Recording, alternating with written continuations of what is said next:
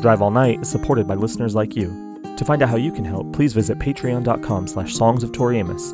There you'll learn what exciting rewards we're offering for your support. Again, that's patreon.com slash songs of Tori Amos to help us continue to make high quality and Tory-tainment for you. Uh, well, Pele's a volcano goddess, and I thought of like um, sacrificing some of the boys in my life to her, but then I decided that that wasn't really a very good idea.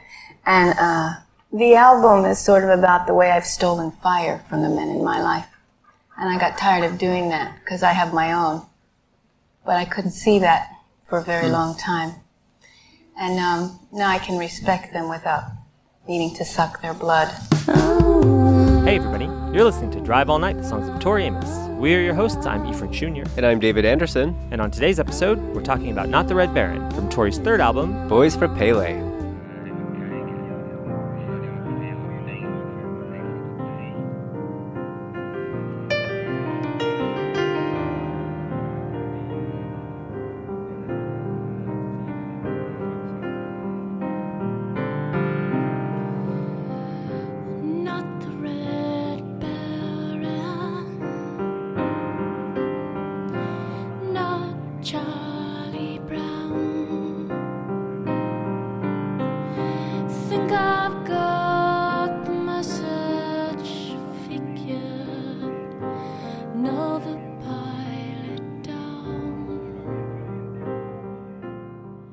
Hi David. Hey, Eve. How are you? I'm doing pretty well. Um, but up front, I'm going to have to ask you and the listeners, I guess, to pardon my voice because I seem to have come down with a serious case of Halloween fever. well, I will pardon your voice as I always do. Thank you. I so long as you it. pardon mine. Done. You have Halloween fever, I still sound like a little girl.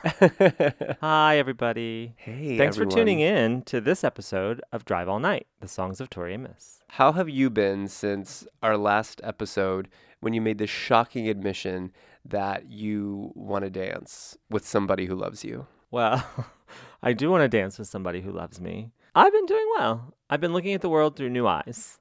I'm definitely ready for a relationship. I'm definitely ready to stop fooling around. I'm ready to settle down. Are you? I mean, that was quick, right? I know. I was gonna don't say know. this is a roller coaster I from know. day to day. I can't. I can't. I don't know if. I'm ready to settle down, but I'm definitely ready to, Sit down. yeah, like stay seated for a few minutes. Yeah.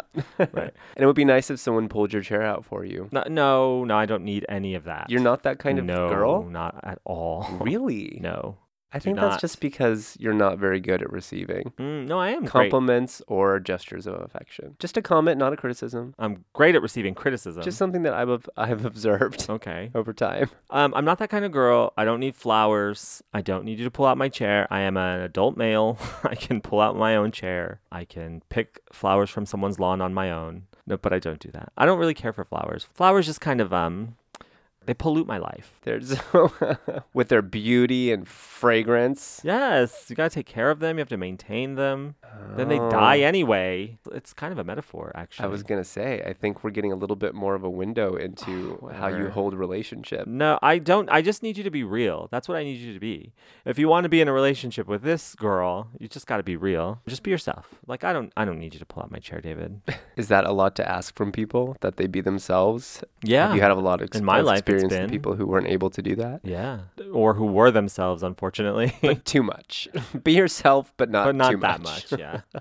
We're here today to discuss not the Red Baron. It's funny because this song deals with the aftermath of a relationship and looking at your partner through new eyes with a new realization. So I, I'm excited to get into that as it relates to the song, as it relates to the performances of the song, the creation of the song, the genesis, and also as as it relates to our own lives. yeah, this That's what may I'm really excited about. this may be a journey for me because I never look back. Once it's over, the first thing I do within 30 seconds is delete contact Really? information and sever all ties. That's funny. Absolutely I'm not true. like that. I have like a thousand contacts in my phone because I don't delete anyone. who And, are these people? like I, like I want to make sure that if you call me and I don't want to answer, that I'm not surprised. So your name will pop up and I'll be like, nope. All the X's are still in There your are, phone. yeah, since I've had an iPhone in 2011. yeah. Golly, And let me tell you, there are hundreds of them. I believe it. Thousands. But I'm ready for the one. I'm ready for the one. And this is just a little bit about us right now. This is Act One. Banter. That's what it says on the page. Banter. That's what I'm trying Right to do. there. Don't Banter. worry, it'll end up on the cutting room floor. as it usually does. Yeah. I don't like to get too personal on this show. I save it for Drive All Night After Dark. Mm. How are you? I'm doing quite well. I'm very excited about my Halloween adventures. my your house was fans. decorated on September 1. Totally normal. And you Fandersons out there, anyone who wants to stalk David, he'll be in Orlando at Halloween Horror Nights for like 10 days in a row. Yeah. So, So- I'm not moving once I'm there. So, Right. So yeah, Come so find you'll me. find him. Shall we get into what's happening on this episode of the show? Yeah. Oh my god, I'm excited. Today's guests, we have we're talking to superfans, superfans plural. they were lining up to talk about Not the Red Not the Red Baron. Baron. Talking, this is people love this song or they hate this song. Do people really hate it? I mean, just it's like either eh? people's favorite song of all time or their least favorite on this album. Yeah. It's crazy that just the It's polar opposites. polarizing, Yeah, yes. absolutely. Are you ready for the super fans, David? I love a studio guest. Uh, well, we have some phone guests, we have studio guests. We have one super fan named Kira Lee, who I met in Chicago on tour. If you want to go back to our tour all night episode from Chicago, our post show, you can hear her there too. Mm-hmm. She's awesome. We're going to be interviewing her later. We also have a rare treat for this show a heterosexual male, Sergio Mora, and we'll be talking to him in just a little while. And we do have an in studio guest. Paul Roy Taylor, who we've had on, he was here before in our Blood Roses episode, and he has a lot of things to say about Not the Red Baron, but he won't tell us what he's saying. yeah. I think he's going to tell us why he kind of likes Not the Red Baron. We'll see. He says he loves it, but he doesn't know the words and he doesn't know what it means. So he's got an, his own analysis or interpretation, but he's going to tell us in a segment we're going to call Wind Down with Paul Roy Taylor. Mm-hmm. And it's not wind down, it's wind down. So after I'm done eating this half jar of pickles, Half? will- ha- well, we'll see if I get through the whole jar at the end of the episode. um, but I'm going to try to also do a bottle of wine in between, like half pickles, bottle of wine, the rest of the pickles. you see? It's just another Friday night. um, and then later we'll be taking a trip down memory lane with Shaggy and Emmy Kane. So if you if you're worth your salt on the tour scene in the 90s, you knew Emmy Kane as the girl with the kaleidoscope hair and we got her ladies and gentlemen. Very excited to talk to Emmy Kane. I was going to say, I guess the theme of this episode is looking back with memory lane Oh. and prior relationships with just the song. But isn't this entire podcast about looking back? I guess. well, yeah. Well, I mean, when you yes, when you put it that way, it is. But this song in particular, it's it's so great that I had the natural impulse to put a memory lane in this episode. I'm just so in tune. Uh, you are in without even realizing how Ugh, in you tune I just am. naturally craft a masterwork every time. um, thanks especially to Rachel, who is our researcher here for this episode. She put our show notes together. She's amazing. Um, and also thanks, we couldn't do this without our Patreon supporters. And this month we add Stefan Svensson to the family and we add Dusty N. Miller to the family. So welcome to the family. Welcome and thank you. Thank you very much. Oh my God, should we just get to it? no time to waste. No time to waste. All these guests. I know. We got it. We, yeah, we got to get moving.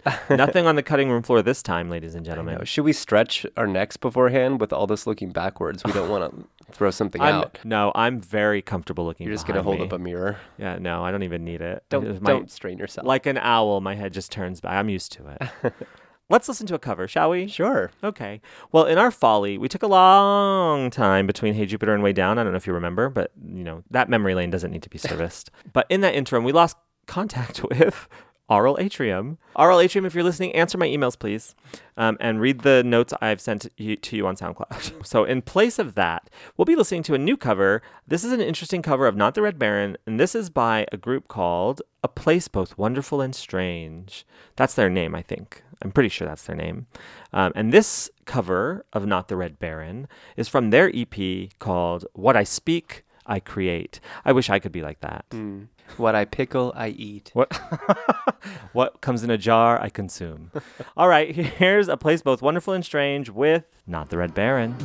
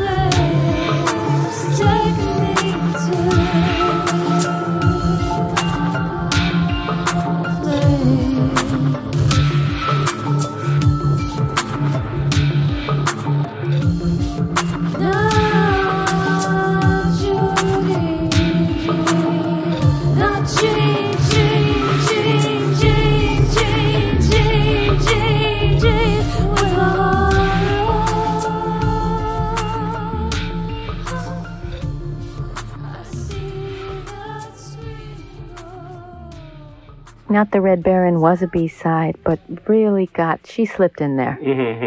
she slipped in and kicked another one off because it was a compassion for the men. Not the Red Baron holds so much compassion for the boys for me because as they're going down in their planes and, and they're they're crashing. And as I started to see in some of the relationships with the men, how when it was their turn to crash, their turn to scream, their turn to face the um, pain, that at that point I didn't want to kick them in the nuts anymore. And there was nothing I could do because I was going through mine and they were going through through theirs. And uh, sometimes all you can do is just pat them on the head and give them a Guinness. That was a clip from the newly recovered World Cafe from March 1st, 1996. Special thanks to Lisa Ridlon for digitizing that from Richard Handel's collection. What do you think about that quote? Many, many things. what uh, What do you think got kicked off? Yeah, I was to say, let's address the elephant in the room. Yeah. What she talks about this being a B side that kicked off another song on the album, but she's never mentioned what it kicked off. So David and I were like, we can't record this until we figure it out. And we couldn't come up with anything because most of the B sides on this album are short songs. So it's not like she was going to put This Old Man, for example, next to Agent Orange or Samurai Graveyard. Graveyard next day. So why don't you give our second best guess so I can take credit for the first best guess? Our set. What, what was our second best? Frog on My? Toe. Oh, Frog on my toe. That's right. Sorry, not sucker. No, no, no. Frog on my toe. Oh, sucker was my thought Yeah, originally. Like, yeah. "But I'm a sucker." Yeah. Oh yeah, you're a sucker. I'm not a sucker. oh, it changes the whole tone of the album. Um, but then our first best guess, we agreed, and it made sense. Alamo. Mm-hmm. We think Alamo was probably meant to be on the album, That would be my bet for sure. Especially in this placement, because it seems. And she's been talking throughout. You'll and you'll hear this from clips throughout the season where she talks about how the track order sort of just revealed itself to her. Like they knew where they wanted to go.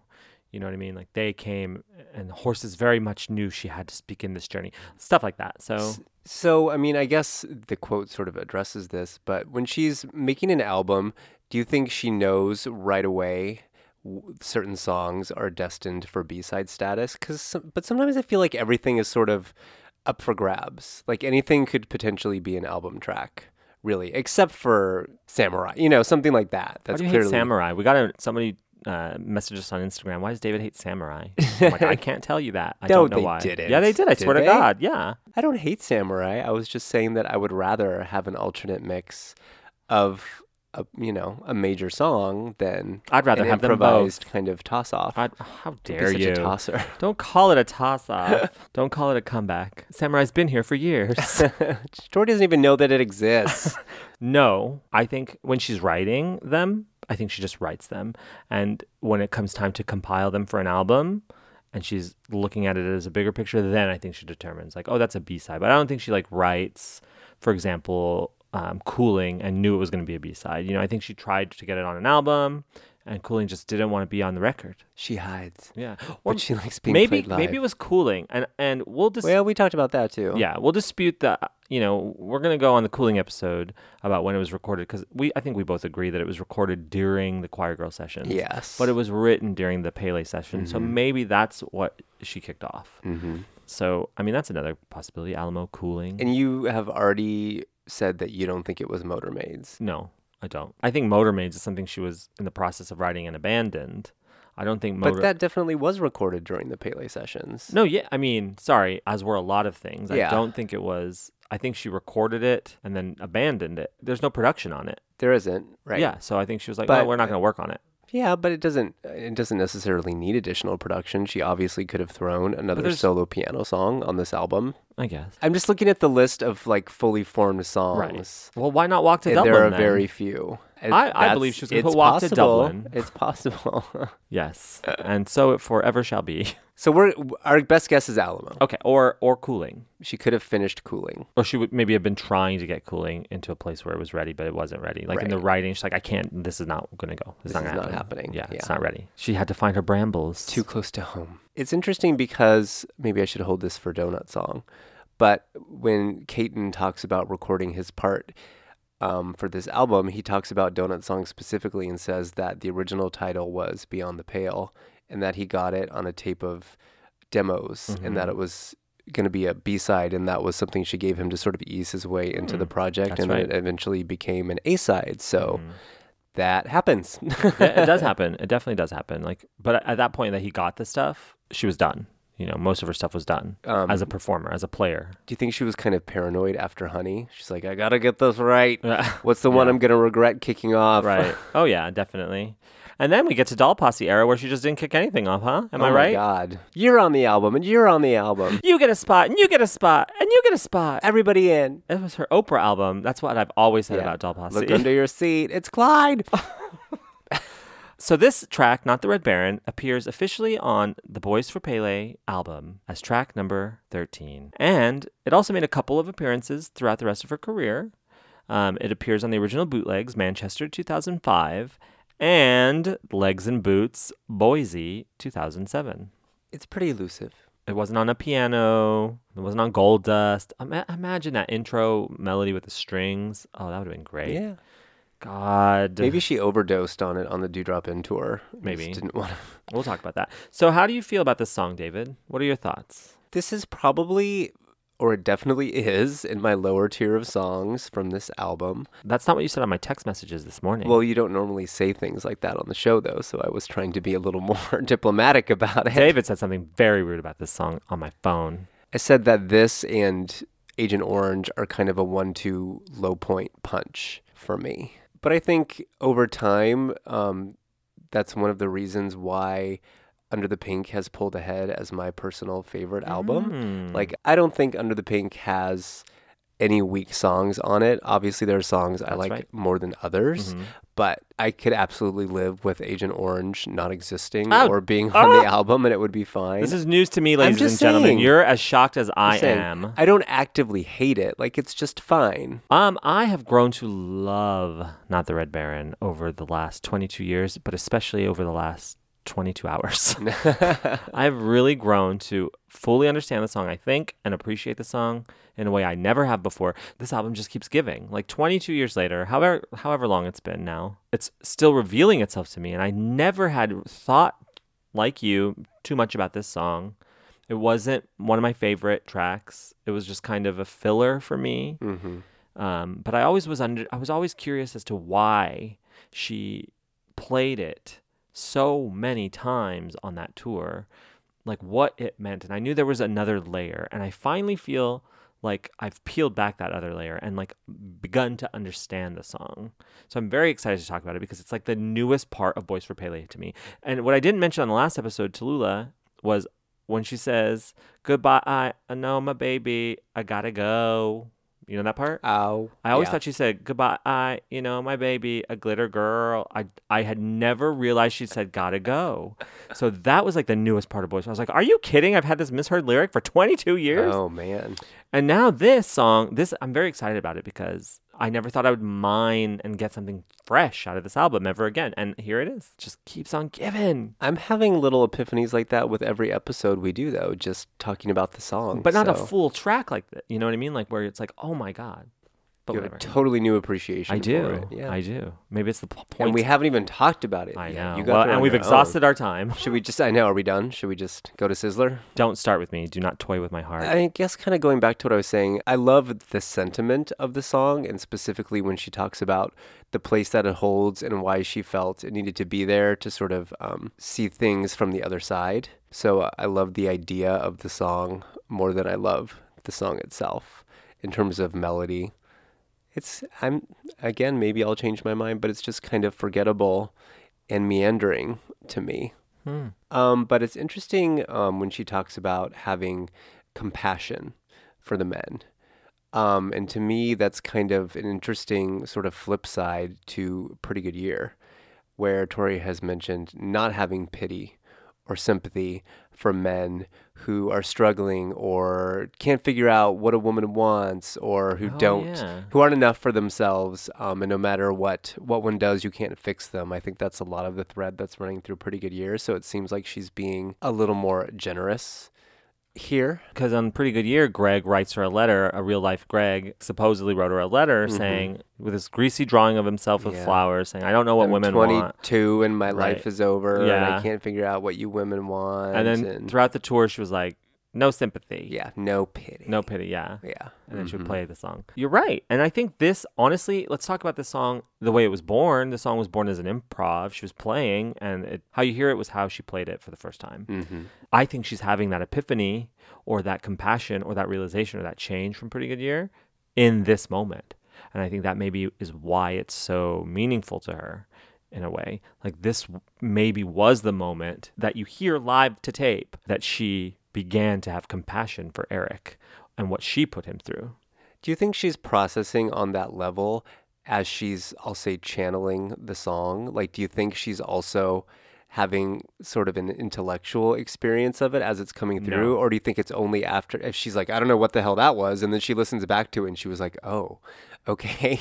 And then she can kind of figure out what she was saying. Only from my experience as a director can I answer that I don't think she's having the intellectual experience? Because sometimes you are just like in the moment creating something and something mm-hmm. happens you're like oh and then you go and analyze it and you figure it out later but mm-hmm. I and I and you have said you've been on record saying that you don't think certain things that she's said were improvs in the moment actually were. You think that like for example Marianne she maybe sketched it out in her head or before she actually put it to tape for the first time. Mm-hmm.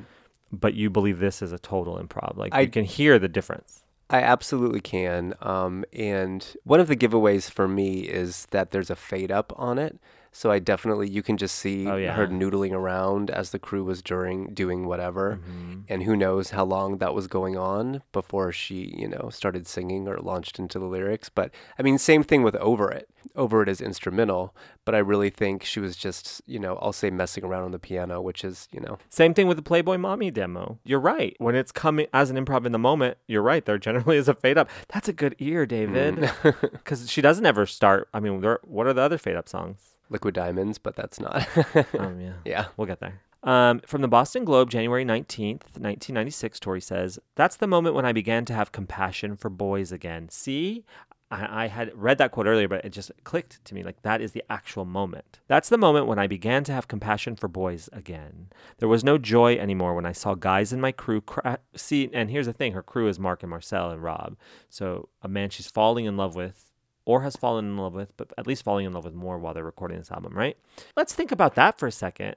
Recording an album or working on a piece of art about something in your past or someone in your past with the person in your future, Mm-hmm. with that person that you're actively pursuing. How interesting to do that. Yeah, and it's, I mean, we've talked about this on a couple of episodes, and it doesn't really matter what the timeline of their relationship Mm-hmm. was, and it's really none of our business. But, I mean, they were officially together during the have been. making of this album, Yeah. right? Um, but yeah, what you said brought to mind something she said about Mark before, and maybe it was on the, Under the Pink Tour before they really got together, but I think he said something to her about um, the kind of men that she was dating Mm-hmm. and why she was letting herself be treated that way. That, and that was kind of like a, an epiphany for her. And she was like, oh, yeah, you're right. And here's like a nice guy Yeah. that I've been kind of not really seeing who's Oh. pointing out that I deserve to be treated better. So, Ah. That's the moment when I began to have compassion for boys again, she says. There was no joy anymore when I saw guys in my crew crashing and burning over their love for a girl who was just urinating all over them. And I went, Oh, I've just been on the other side of this. Whatever the realization, in that moment, it was just compassion that made me want to wipe the hair off their brow and give them a Guinness. That was always a popular move. I don't know that she, I mean, I don't venture to say, but I think it had a lot to do with the fact that she was falling in love with Mark that allowed her to have compassion for Eric. Working on this piece that was so motivated by her breakup, you see things differently when you're falling in love. Yeah.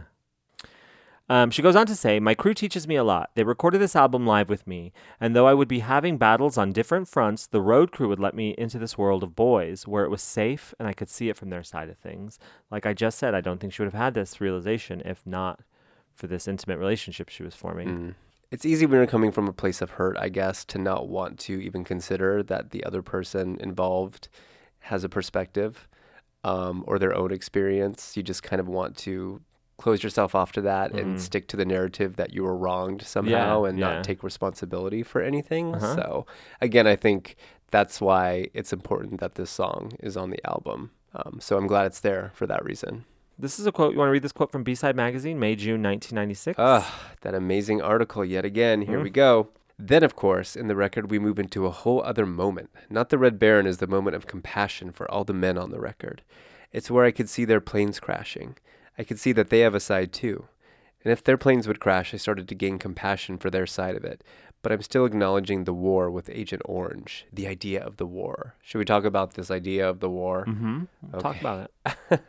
yeah. She mentions war in the context of this album several times. And the first time she talks about it is regarding Blood Roses when she says, you know, when she says, I think you're a queer, well, I think you're a queer, and I've showed every place where you've been, boy. It's very clear that the war has begun. You've just walked into the record and the war has begun. The blades are out and she's become a piece of meat in her mind. So from the beginning of the record on, it's really obvious that you're walking into not what is going on on top of the table. The conversation with the rose at the dinner of the couple, but what's really going on in the couple. So I guess there's this idea of a war happening behind closed doors or or whatever that is, but she mentions it enough times that it's uh, there's obviously a thread of it here on the album, but I don't. That's something else that I don't necessarily see, and it seems like she kind of throws this out as a soundbite.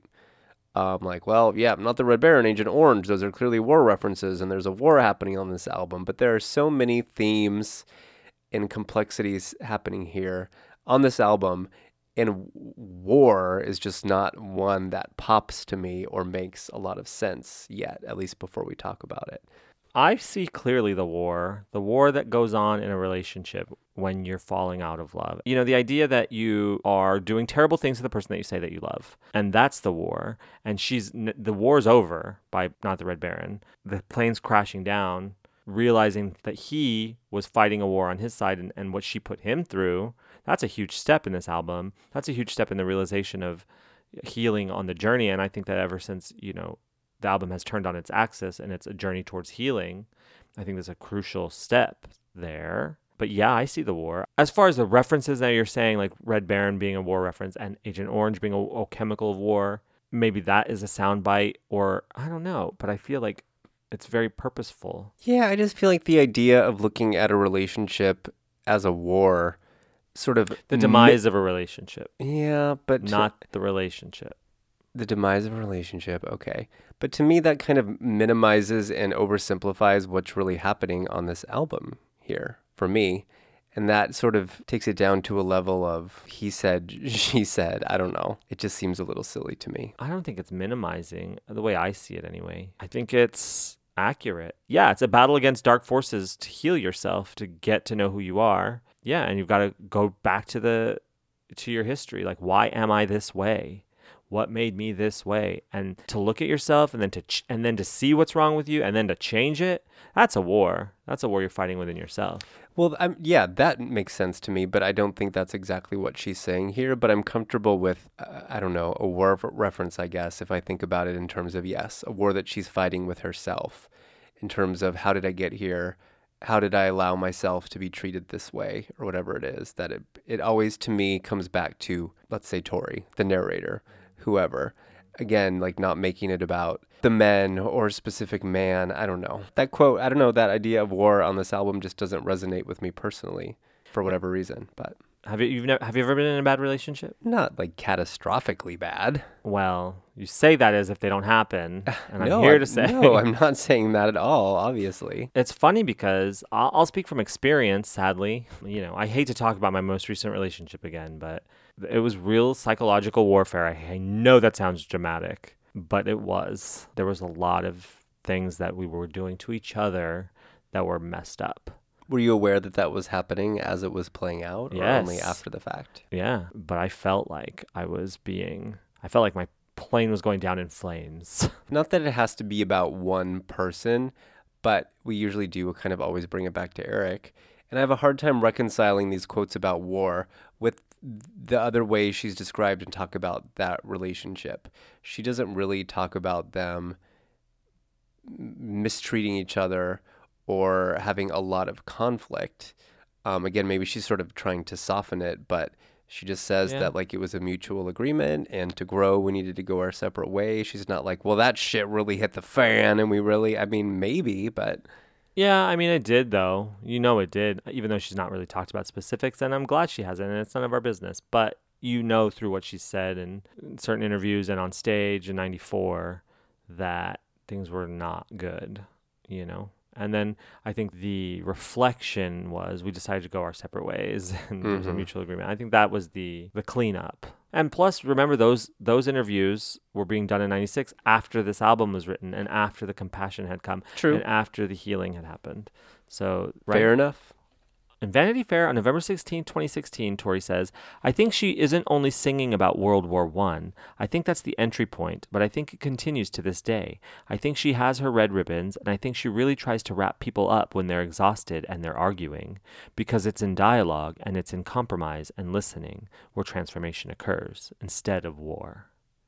Talk about that. When she says she, is she talking about the song, the way she sometimes personifies songs, or is she actually talking about the voice of the character that's singing in the I think song? she's talking about the devil with halo and beautiful capes Mm. that brings the men to the flames. Okay. yeah, that character that's in the song, that beautiful image. Yeah, I think that's very insightful for her to say because it's in dialogue and it's in compromise and listening where transformation occurs. Yeah. A lot of problems can be solved by communicating openly, but it's true. And you can't really do that unless you're willing to at least hear the other person's side. So, Very true. From the deluxe edition reissue liner notes, she says, Back to the fire and to the idea that these pilots would be taken into the flames with these winged sirens, and they'd wrap them in these beautiful red ribbons. I don't know where that vision came from, but I was being haunted by the war and the casualties from that war. ah, the war. So the casualties from the war are the men that she's got laying at her feet, right? So then the war is her against these men. So she's maybe talking about the war she's been fighting against these men without their knowledge. That she's slaughtering these men and slaughtering these possibilities and slaughtering these good relationships. And they're just laying at her feet. And that's the war.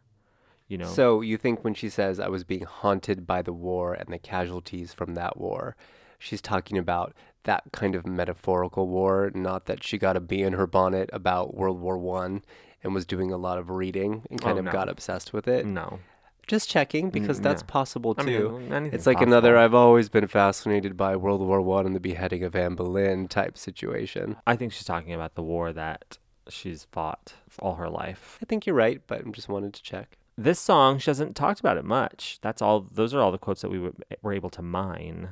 What do you think that is? Why she hasn't talked about it? Yeah. I don't know. It's very strange, especially because when there's a song that was kind of born in recording, she addresses it quite often or says, Mhm. I have to relearn the song, like Mhm. Marianne or Mhm. whatever that is. So I don't know. Unless she just decided to tell that story about Marianne and didn't want to keep telling it a similar story Right. about another song on the album. Right. Um, about the recording process, um, Marcel van Limbeek speaking about the recording process from Tori Amos in the studio by Jake Brown. Jake says Van Limbeek was blown away by Tori's more spontaneous, creative moments during recording. In one instance, they had a new microphone that needed checking out and asked Tori to test it. We said, Tori, we need you to check this mic out, but we can't go straight into record. We need to check the mic first. But the one thing about Tori is, anytime she sits down, you always press record. So she started singing into it, and out of the blue, Not the Red Baron had never existed before that moment, and there it was. In fact, you can actually hear me talking in the background because I was next to her talking to Mark, talking to Mock, who was in the control room. I was setting up the preamp level, so you can hear me talking in the background. But she does that at live shows as well, where she suddenly has this inspiration, and then there's a new song. Well, that is a pretty incredible period, the fact that she's able to do that. But just kind of that, I'll say, synchronicity of the song that has this, you know, uh, idea of war and, and pilots, and then coincidentally, in air quotes, they're speaking on their headsets, and it conceivably sounds like pilot chatter, um, which is just the perfect thing for I this song. I think there's maybe a little processing on their part to add to that idea that it sounds like air ca- traffic Mhm. control. Oh, sure. Yeah. So there's a little processing on their Yeah. talking, but it was clearly coming through the monitor. I feel like that was the inspiration right there. hmm You know, it's Mhm. she heard that through the headpiece or through whatever was playing, and she said that sounds like like without even consciously realizing it, maybe that that sounds like air traffic control, and then that's where Mhm. not the Red Baron the line came from. hmm And then we have that have that really authentic moment of what language? No Dutch. And the way she says it is so weird. No Dutch. Like That's because she's in the middle of playing and she's got her head thrown back. I'm assuming. I love that that I've said this before. You're like, well, yeah, she had no choice. It was on the recording, but she could do another take I or take like that part that, out. David. But like the knocks on the piano and something like this, or the heh at the end of mm-hmm. Talula. I love that. the witchy cackle. I love that that's all here. I posit that she played this song so many times that somehow this song was related to her love for Mark and maybe the first love song she wrote for him. And I posit that that's why she played it so many times on the Dew Drop Inn tour. She played it 107 times, and we'll get there. I posit this song means more to her and Mark. This was the first time you have to remember that Mark, who's recording with Tori for the first time, sees her do something like this. You know, like, wow, she's incredible. She just did a whole song out of thin air. And like this maybe takes them back to this incredible moment that the two shared because Mark is on the other side of the mic recording it. She's playing it. This is a moment between the two of them. I posit that she plays this. This is maybe the first love song she wrote to Mark. And you think that's why she played it so Why she often? pla- yeah, I think it means more to her than we know. That's possible. I still think a lot of it has to do with her wanting to hold that space of compassion for men. And she pretty much always paired it with precious things. It was sort of the the the breath after precious things, which was kind of, you know, like an exorcism. And there's a thread through that song of um, painful experiences going back all the way to childhood. A lot of them with men, I guess. So it was kind of like the other side of the coin after Precious Things to have compassion for men who've had their own painful experiences and to not forget that it's true for them too. I mean, that's a really great take on it. I just think that that is a special song between them somehow. I just get the sense. I don't know. Do you think it disappears when they are having conflict in their relationship? Oh, interesting. I wonder. I actually think Space Dog does because there were like long periods where she didn't play it. interesting. Um, I think she retaliates by withholding songs, not sex. she does that to me. I know, right? right. No, she got mad at me once and didn't play Snowblind. Oh my God! Stop using Snowblind as a weapon. Um, you want to read this quote from B-Side Magazine, your favorite magazine from which to read quotes, Oh and your favorite God. issue of the magazine from which to read quotes. I know from. it's almost as good as Take to the Sky issue nine. May, May June '96 B-Side Magazine. Mark Hawley said no demos were done for any of the songs on Pele. Basically, two or three songs on the album, and many of the B sides were written as you hear them there. Marianne and Not the Red Baron.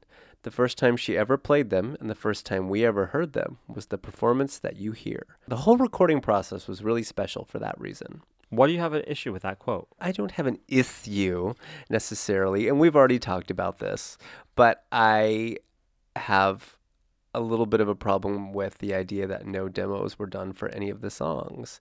Again, we have Caton telling us that she gave him a tape of demos, No, no, no. including an early version of Doughnut Song with a different title. And I still maintain that Fire Eater's wife, Beauty Queen, is pre Pele recording sessions when she's working stuff out. And that is not from the recording sessions in the church. And that is absolutely a song sketch demo. That's all I have to say. Okay, have a nice day. I took Caton's comment to mean that she sent him stuff that they'd already recorded to LA before he got to Ireland so that he could start to think about it, but that they were already in the recording sessions. That's how I took it. Let's do the line by line, David, shall we? Okay. What language? No, Dutch. Why do you think she included? Because I think it was integral to the birth of the song. I think it's what sparked her in the direction because she was probably was just playing, and then mm-hmm. he said that, and then she just started singing. So it doesn't necessarily tie anyway into the narrative of the song. Yeah, I think It's it does. I think it is the kicking off point. I think it's the inciting incident of this story. I mean, we could dig real deep here and say maybe it's indicative of when you're in a war, let's say, with someone and you feel like you can't communicate with them or understand them at all and they're speaking a different language. Interesting. We could, We could, but let's not. but let's not.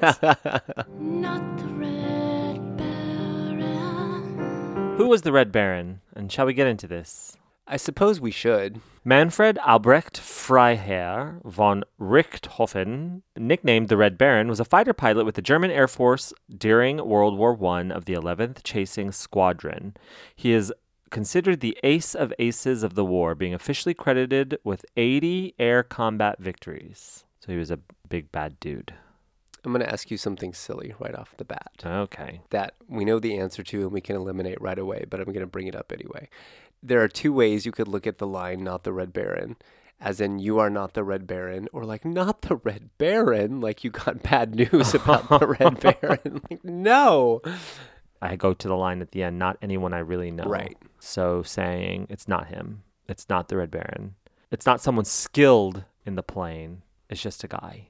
The Red Baron, he was a considered the ace of aces. So he knew how to fly a plane. He can get Mhm. out of, he can dodge your words, he can dodge your razor blades and your biscuits, but he, this guy's not the Red Baron. I'm sorry, is that an expression? Dodge your razor blades and biscuits? Whatever she was talking about making biscuits or cookies with razor blades in them. Okay. Like, The Red Baron would be able to regional sniff- expression I haven't heard. No, he'd be able to sniff him out and say, "Not today, sweetheart."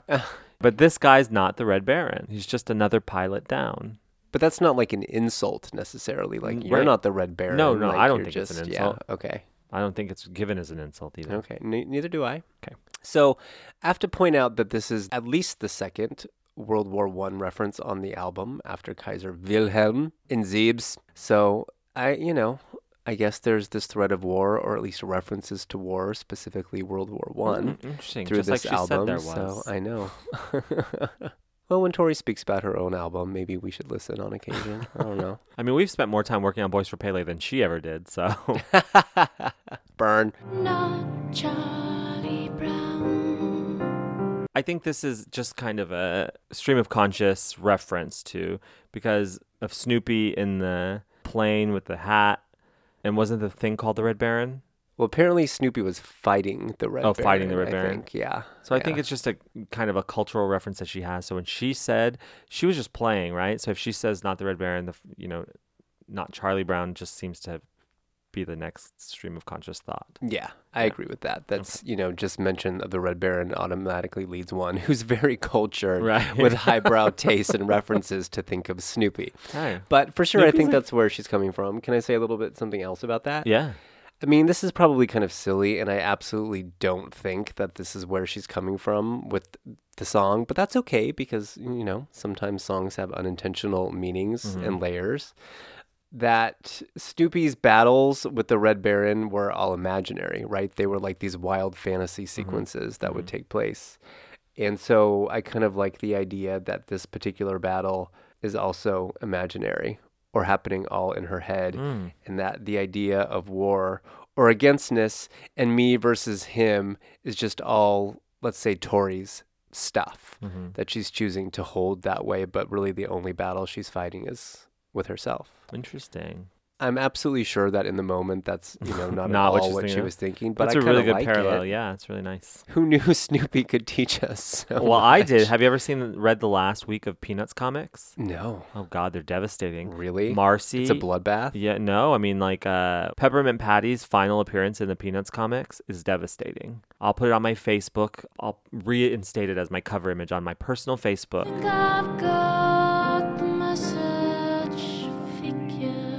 I think it's kind of interesting that we have a reference to a message or deciphering a message or figuring something out here and later again on on Doughnut Song. Mm-hmm. So, what do you think that means? Maybe Doughnut Song was already in her head.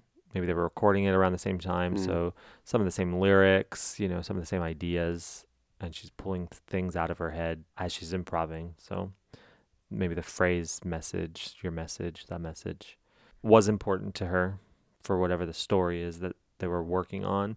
But as far as in the narrative of this song, Yep. well, it pairs to me with this next line. Another pilot down. another pilot down, another man that I slaughtered. The message is it's me, it's not them necessarily, or the message is I have a hand in these things. And I think I got the message. I think I figured it out now. I think that that's what that means. What do you- Okay. I think I got the message figured, or the idea of trying to decipher someone's a message. Just for me, really captures the feeling of maybe helplessness you can have when you're in a relationship that's falling apart and everything means something or you feel like you're not communicating and you're trying to get a handle on how the other person is really feeling and maybe what they're going to do. That's just kind of what it embodies for me.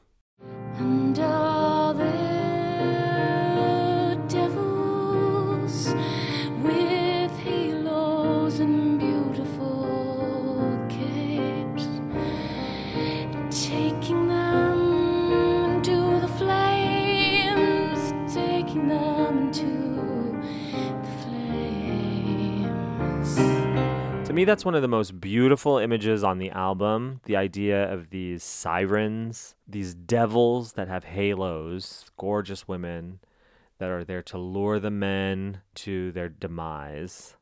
And that to me really strikes me as a self reflective image of her, you know, how she sees herself here in this telling of the story or this version or this this angle of the story. I love the imagery of a devil with a halo. hmm me too. And I think But that's not enough for me. Devil with a halo and a beautiful cape. who doesn't love a cape? Oh my god. do you think capes will ever come back in I fashion? hope so. But uh, what color do you think this cape is? I always think of it as red. Red. Yeah. Gosh, gorgeous, like velvet or like or satin. Oh, but beautiful, beautiful devil. But I love the imagery of a devil with a halo because it's kind of a way of saying like we're all there's two sides to all of us. Mm, It's easy to think of someone as the villain in the story or the one who's done something to you, but it's never quite that simple. Like we're all capable of doing wonderful things and doing horrible things too. So And presenting yourself in the best possible light when inside you're really not a great person. You always show someone your best side when you're drawing them in. That's true. You give them like the top shelf stuff. You don't want to reveal all your flaws and insecurities and Yeah. everything else. Yeah, totally. Um, here's a clip from World Cafe, March 1st, 1996. Um, here, where she's talking about this particular image of the devils and halos and capes. Here we go. Yet this song really became about uh, and all their devils with halos and beautiful capes, taking them into the flames, taking them into flames. And I saw these lovely women ushering the men with the tears to their next place always connected to fire, always all of us trying to find our own fire. It's not even the idea of this being with a halo that's a devil. There's this whole metaphysical thing that's happening in this uh, image. If I want to destroy you, I'm going to destroy you. And I love that picture that it paints. Mm. Maybe someone has, but I'd love for someone to paint this and then send it to me at my home and I'll put it on my wall.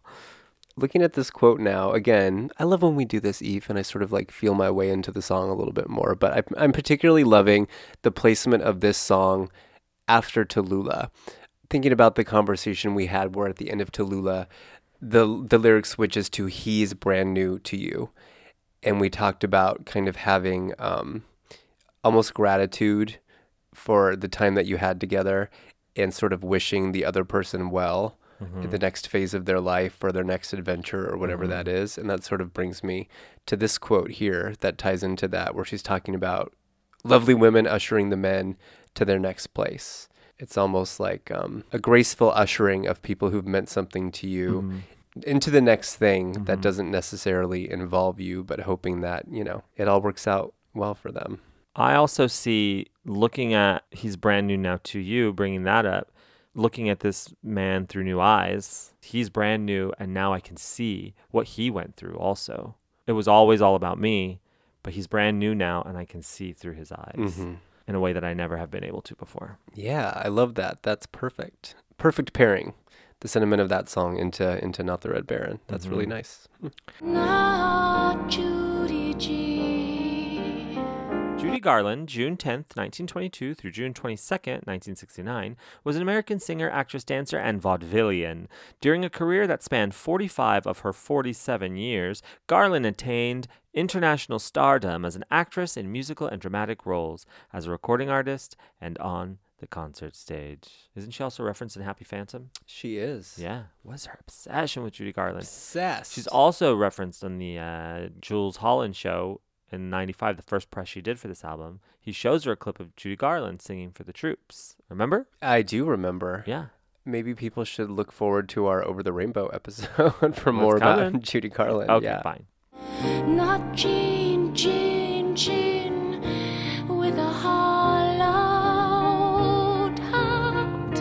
Um, it's not the Red Baron. It's just another guy. It's not some spectacular woman. It's just another girl. Mm-hmm. It's not Judy G. It's not Jean Harlow. It's not some amazing. It's just some girl. Oh, Uh, there's a little wordplay for if it is Jean Harlow maybe. with a hollowed heart. You've really opened me up to this idea of either wordplay or just Tori having mush mouth with harmony, harmony, Harlow, hallowed with a Jean Harlowed heart. I mean, does does Harlow become hallowed kind of? Yeah, I think Yeah. she's playing with it. Yeah. There was another example of that too. The O deep, old deep, OD ravine. Yeah, whatever. Yeah. Or I mean, I'm sure it's Jean Harlow, but um, it could also be another Marilyn Monroe reference to Norma Jean. Oh, that's Um, true. No one really Yeah. knows Marilyn Monroe as Jean, hmm barely Norma Jean, so I'm sure that's really not not who she's referencing. But it's possible that mm, you know Marilyn Monroe popped up earlier on the album, and and here she is again. hmm So I see that screen go down in the flames. do you think she's talking about a movie screen? Maybe. I don't know. I don't know, actually. Never thought about it. What kind of screen? A windscreen? A window? Screen flying off your World War One plane. no, again, like coming so you know following immediately these references to Judy G and Jean Harlow question mark, but probably I don't know. I can't shake the idea that it's anything but a movie screen now. Okay. Um, The idea that these women are also being destroyed by themselves. hmm Or that we're all battling something and having our own challenging experiences. I guess. And that never occurred to me. With every step, with every beautiful heel pointed. I think that's crucial to understand. Whatever the screen is that's going down in flames, whatever, however it's happening, the woman that's doing it is got her beautiful heels on and they're pointed. It's it's sort of like a ballet dance, sort of like a planned out, elegant, graceful in her way of doing it. Every beautiful heel pointed to me is a lady. You know, Mhm. it's it's crazy. The just sort of dichotomy that's coming out of this character. But I can also see female soldiers kind of marching, but also wearing high heels because Mm, this that's is, a great this image. is Tori we're talking about. So Yeah. oh my God. Tori should have done a video at some point in her career, and maybe still could, where there's a female army and they all have like camo on, but they all have red heels. let's do it. Oh my God, we should. Yeah. We'll just do our videos. We also have Boogie Woogie Bugle Boys for Pele. no. No. I mean, it's no wait, wait, don't tour me. Hey, that's a great title. And guess what? If you put it in hashtag, no one else has ever used it before. Not the red baron, I'm sure.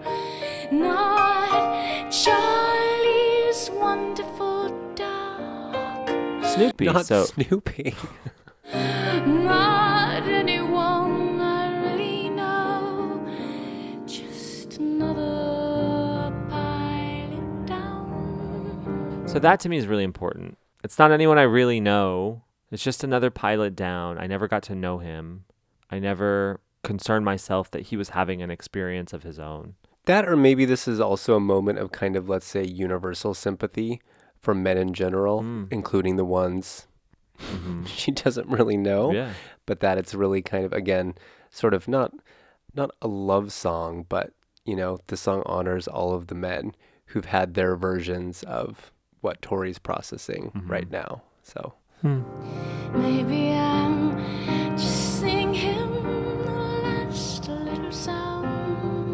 I mm-hmm. think this line is really important in her healing process. It's not the last song on the album, obviously, and I think that she does continue to sing songs about this relationship and healing from it. But maybe I'll just sing him a last little sound. Seems so very final. You know, she's tipping her hat and she's honoring him. I never understood him the way I understand him now. And so I'll salute that and salute him and salute that he had his experience that I had a hand in as well. Yeah, I think you're right that there's something loving in it. Like I'm putting you to rest, but I'm going to sing you to sleep. I agree. It's not full of anger and rage and Right. resentment. It's having made peace with everything that happened. And again, looking back on it with a kind of fondness Yeah. and gratitude, even. Gratitude for sure. Do you think Not the Red Baron and Graveyard share some DNA? Because there we have Sing You to Sleep Mm. in the graveyard, hmm an idea of death there. And here we have another pilot down. Maybe I'll just sing him a last little sound. It's really sad. I think these songs are linked. Those two songs are linked in some way.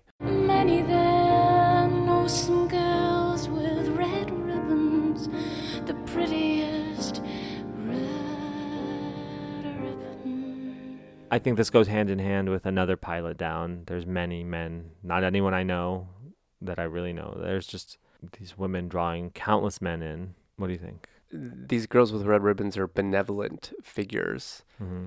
ushering men with compassion Mm-hmm. to kind of the next world, right? They're not like condemning them to death or dooming them or slaughtering them. I don't think they're like sultry sirens destroying men. At this point, aren't they kind of guardians of a kind, ushering men across the threshold? So you see the girls with red ribbons as different than the devils with halos and beautiful capes. Is that what you're saying? Mm, yeah, because I'm looking back at the quote. Take it into the flames with these winged sirens, and they'd wrap them in these beautiful red ribbons. So, not necessarily. I kind of see the angels as the winged sirens who also have these beautiful red ribbons. So, to me, they're they are not villains in this story. So, So the devils with halos and beautiful capes aren't villains to you? No, again, they're sort of ushering men across the threshold after their planes have gone down, let's say, but they're not causing that to happen. I'm seeing it as they are causing it to happen because they're devils with halos and beautiful capes. They're enticing devils. They're beautiful devils taking them into the flame. So, yes, ushering them in, but I think causing it to happen, maybe. I'm just seeing these characters as embodying the compassion that Tori's talking about. interesting Not destroying these men, but saying, Uh, again, holding that compassion and saying that the angel, these devils with halos, we can all hold the capacity for good and bad, but in this moment, I'm looking at you through compassionate eyes. And um, I'm al- almost saying, like, I'm sorry this has happened to you. So I'm here to kind of lovingly usher you. that's not how I see it at all. I categorically disagree. All right. because I feel like Tori herself is the one expressing compassion by recognizing that there are the women in charge of destroying the men, that the devils are bringing them into the flames. So she's showing compassion by recognizing that they're not just going down in flames, but that there's a whole system at work bringing them into the flames. That's where i think the compassion goes in is that they have they cannot fight it. They are helpless in the devils with halos wishes. They're helpless. They if what they want they're going to get I ultimately think I agree with you for sure. I think the mistake I was making, um, I was so wrong. There are no mistakes Um, in song interpretations I was David. sort of looking at it as Tori casting herself as one of these, um, one of these Mm. devils. i think she was Yeah, i think she yeah, is. but I don't. I think she was or had the capacity to be for sure. But Mm-hmm. in the context of the song, I do think she's an observer Mm-hmm. here, and she's acknowledging that women are just as capable Mm-hmm. of hurting men as men are of hurting women. I think, yeah, absolutely think that's what's happening. I Just to just be- needed a second. No, no, no. I know. And this is what we're here to do. We're here to work it out. Um, I just want to clarify there are no wrong answers in song interpretations except for verb. Oh my God, so self-satisfied and smug. Yes, you are. So, what's your favorite lyrical moment in this song, David? Good question. Do you have a new appreciation? I do. I do. Um, I really like not anyone I really know, just another pilot down. That's so sort of devastating to me that I think I would sort of pick that out as my favorite lyrical moment. Yeah. There's two things I really love. One is not Charlie's wonderful dog. I don't know. There's just something about the phrasing of that. I love that. And I also, of course, love Devils with Halos and Beautiful Mhm, Capes taking yeah. them into the flames. Mhm. God, there's a whole underworld out there that we know nothing about. We've been in the underworld this whole time. I What know do you for two years. I'm ready to come out to something lighthearted, like from the Choirgirl Hotel. I know, right? Let's take a little break. We're going to play another cover. This is a cover of Not the Red Baron by Anina, and we'll be right back to Wind Down with Paul Roy Taylor. Are you ready, David? Thank God, because I think my line by line is a teardown. Not the red barrel.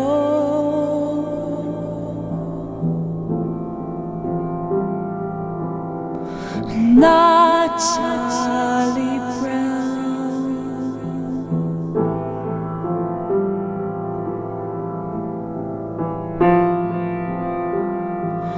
think I got the message figured.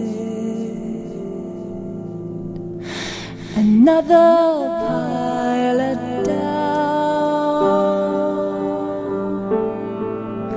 And are there devils with halos and beautiful capes? Taking them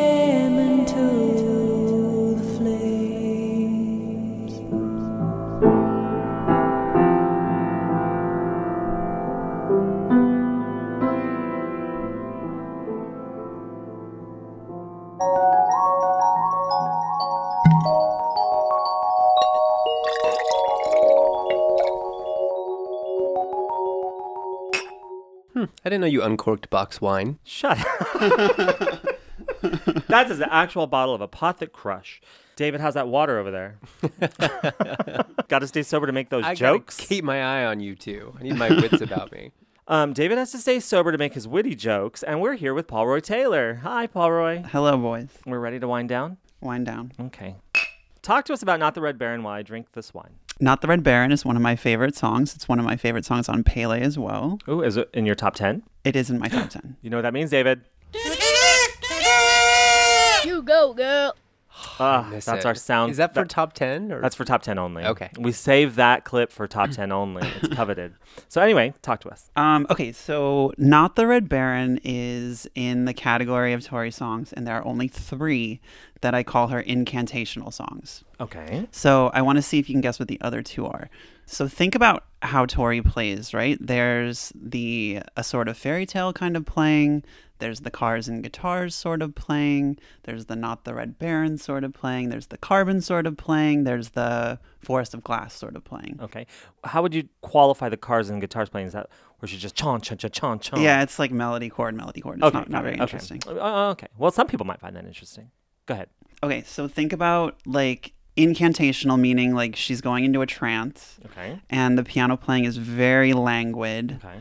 Um, so any guesses what the other two might be? Okay, now that you've explained it, an incantational playing where she's going into a trance and the piano playing is almost secondary because it's languid and it's just sort of accompanying this trance? Yes. Oh, okay. How exciting. I love a game.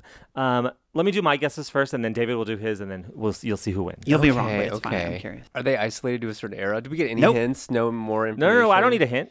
I, I want to do it from the ground right. up. And, and question mark, is this influenced at all by the fact that you know, for example, she wrote Marianne on the first take or whatever, no? Uh, that- a little bit. You're on the right track. Okay, so Marianne is one. no, but you're on the right track. Okay, so okay, okay, that was a that was a practice guess. Okay, my first guess for it for incantational songs is um I'm gonna go with icicle. No. Oh, I'm not gonna go with icicle, like I said. Too late. Fine. Locked it in. Don't start with me. I'm gonna go with. This doesn't include over it and all the girls hate her, right? No. Okay, so then I'm gonna go with here in my head. Let's move on to. Um, my first offering this evening is something I like to call bells for her. That's my Oh, first okay, that's guess. a good one. That's Boom. I'm sorry. That's Um, correct. This, this whatever. I hate this show. I don't think this is right, but I'm thinking of like, especially Doll Posse era Doughnut Songs when there was like a really long intro that was just piano, where she would really vamp and kind of, it was like five minutes before she even started like the proper formal version of the song um, or part of the song. What else? How many guesses do I get? You get one, one more. more. Clock is ticking, David. I'm thinking. Beep. I'm happy with bells for her. Bells for her and Smokey Joe. Oh, Smokey Joe. Oh, I Yeah. love Okay. Smokey So Joe. I see not the Ra- not the Red Baron as part of a trio of these like three incantational songs that if you think if you look at the piano on on all three of those, there it's entrancing. Like you can almost hear her kind of going into a trance on those songs, and of course, not the Red Baron bells for her were improvs. Um, Smokey Joe has kind of that quality to it a little bit, like it's kind of repetitive. yeah. For the record, I was going to say Bells for Her and Smokey Joe, Well, you didn't. I- but I was going to. Those are my next guesses. Coulda, woulda, shoulda. I like the way you think. I like that. I and it, it kind of explains to me a little bit about how come the lyrics in, for Smokey Joe are different than the lyrics printed. Like maybe she kind of sketched out, but when she played it, she just was accessing whatever.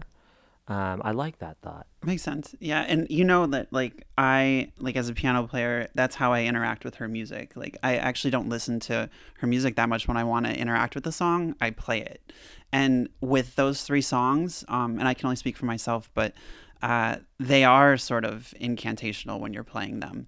When you know how I differentiated like her styles of playing, uh, the, not the Red Baron has this sort of I can see how she improv that because how she's playing, like you don't need to think about it. She's obviously a genius, you know, I mean? she doesn't need to think about it that much. But um, in the sense of how she's playing that song, when you're playing it as a piano player, you get really sucked in, and you don't really have to think. Like when you're playing like uh, Carbon or, or Beauty of Speed, like you can't check out for a second. Like you have to be stuck in there.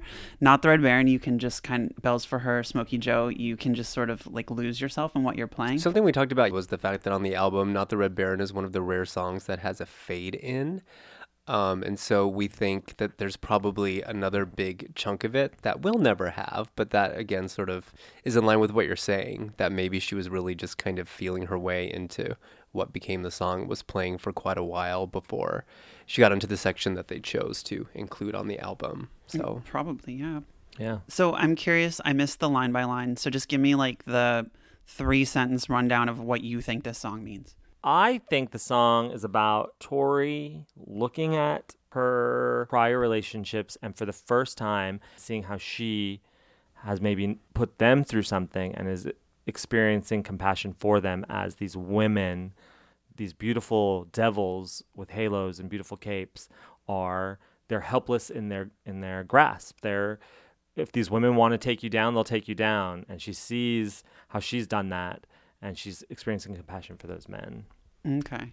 I kind of got to a place where I liked the idea of, to some degree, thinking of Not the Red Baron as like the flip side of Pretty Good Year, where she's talked so much about not having any pity or compassion for men, but on Not the Red Baron, it does hold compassion for men and their experience. And I like the the paradox of the angels with halos. Um, as these women, Tori kind of as a spectator in this song, and acknowledging that women are just as capable of hurting men as men are of hurting women and so you can be an angel with a halo like you're you're both things no one's no one it's not as simple as someone being either all good or all bad like we all have the capacity to do great things or not so great things i guess so Yeah.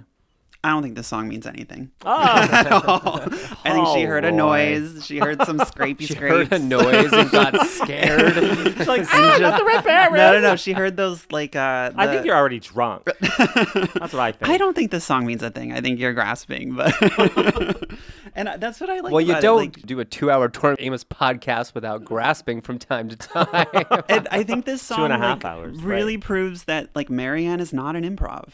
Like Marianne, that is, I, I, it- I, yeah, I think Marianne is sketched out in her mind before. And when Mark says the first time she ever played it, the first time we ever heard it is what you hear on the record. I believe that to be true, but I don't think that she wasn't sitting in her house on, uh, on the bridge uh, several months prior, working out chords or thinking of a structure, or maybe it was going through her head uh, because it is Marianne is different than Bells for her and uh, not the Red Baron in the way and Toodles, Mr. Jim. yeah, like the in the way she improvs. Mm-hmm. Yeah, Marianne is very structurally different, and there's you know sections. So I I agree with you. I don't think it was a total improv, but I do think maybe it was the first time she actually played it.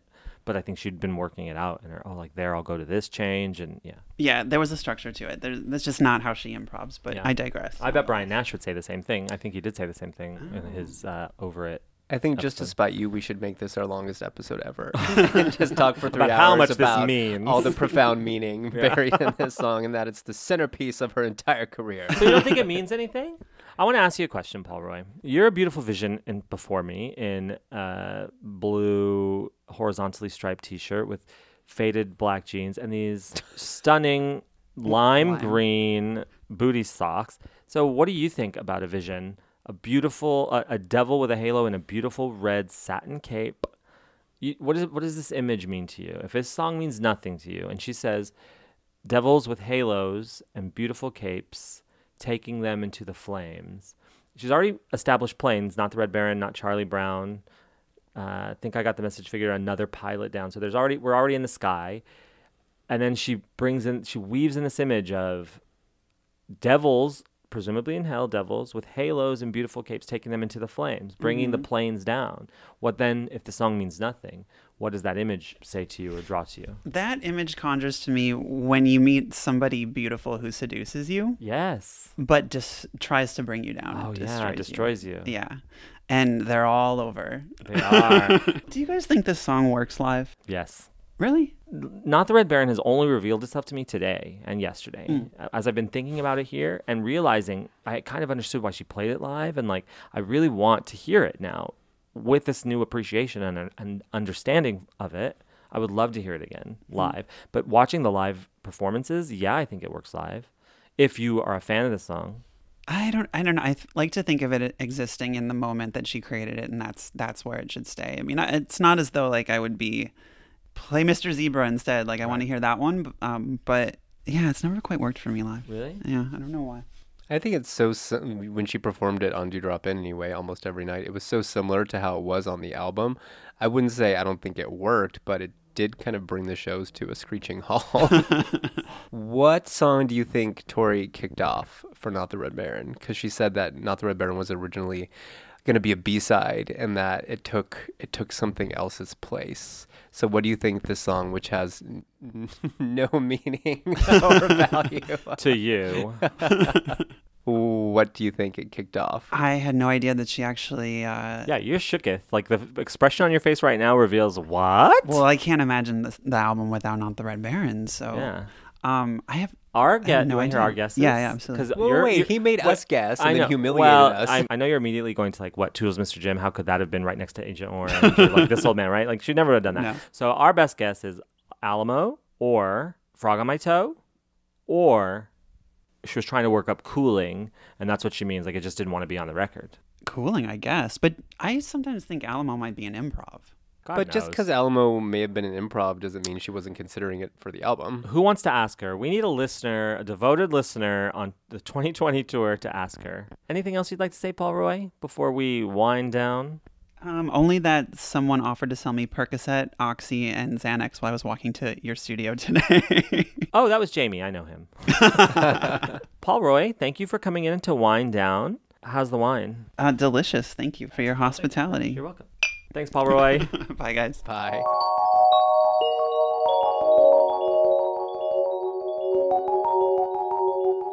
Boys for Pele, boys for Pele, boys for Pele. Baby.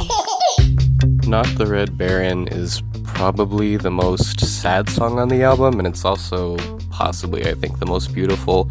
What I always love about this song is how it's really a moment of realization in the suffering of human life happening on both sides, as opposed to being focused on simply the personal or the, in this case, uniquely feminine side. Taking a moment to acknowledge the men who are sent off to war to die while war is then glorified in media is a topic that you really never expect when you get into the album, but it's done very gracefully in the way it's poised against the way that women are equally sent down into the flames and the projections of media of what they must be and how they must obtain these ideals of perfection, I think is always really beautifully played against each other. The song is always so somber when I listen to it, and it's one that whenever those first few chords start, I like have to sit down because I know it's gonna be this one. My favorite lyrics in it probably are always uh, the third column repeat where it's the other speaker speaking and they say,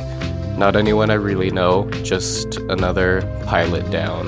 That bit always there really gets me a lot and sends home the message of how this kind of suffering can happen without any connection to it, yet we still find some way to try to have empathy for those people who have burned before us.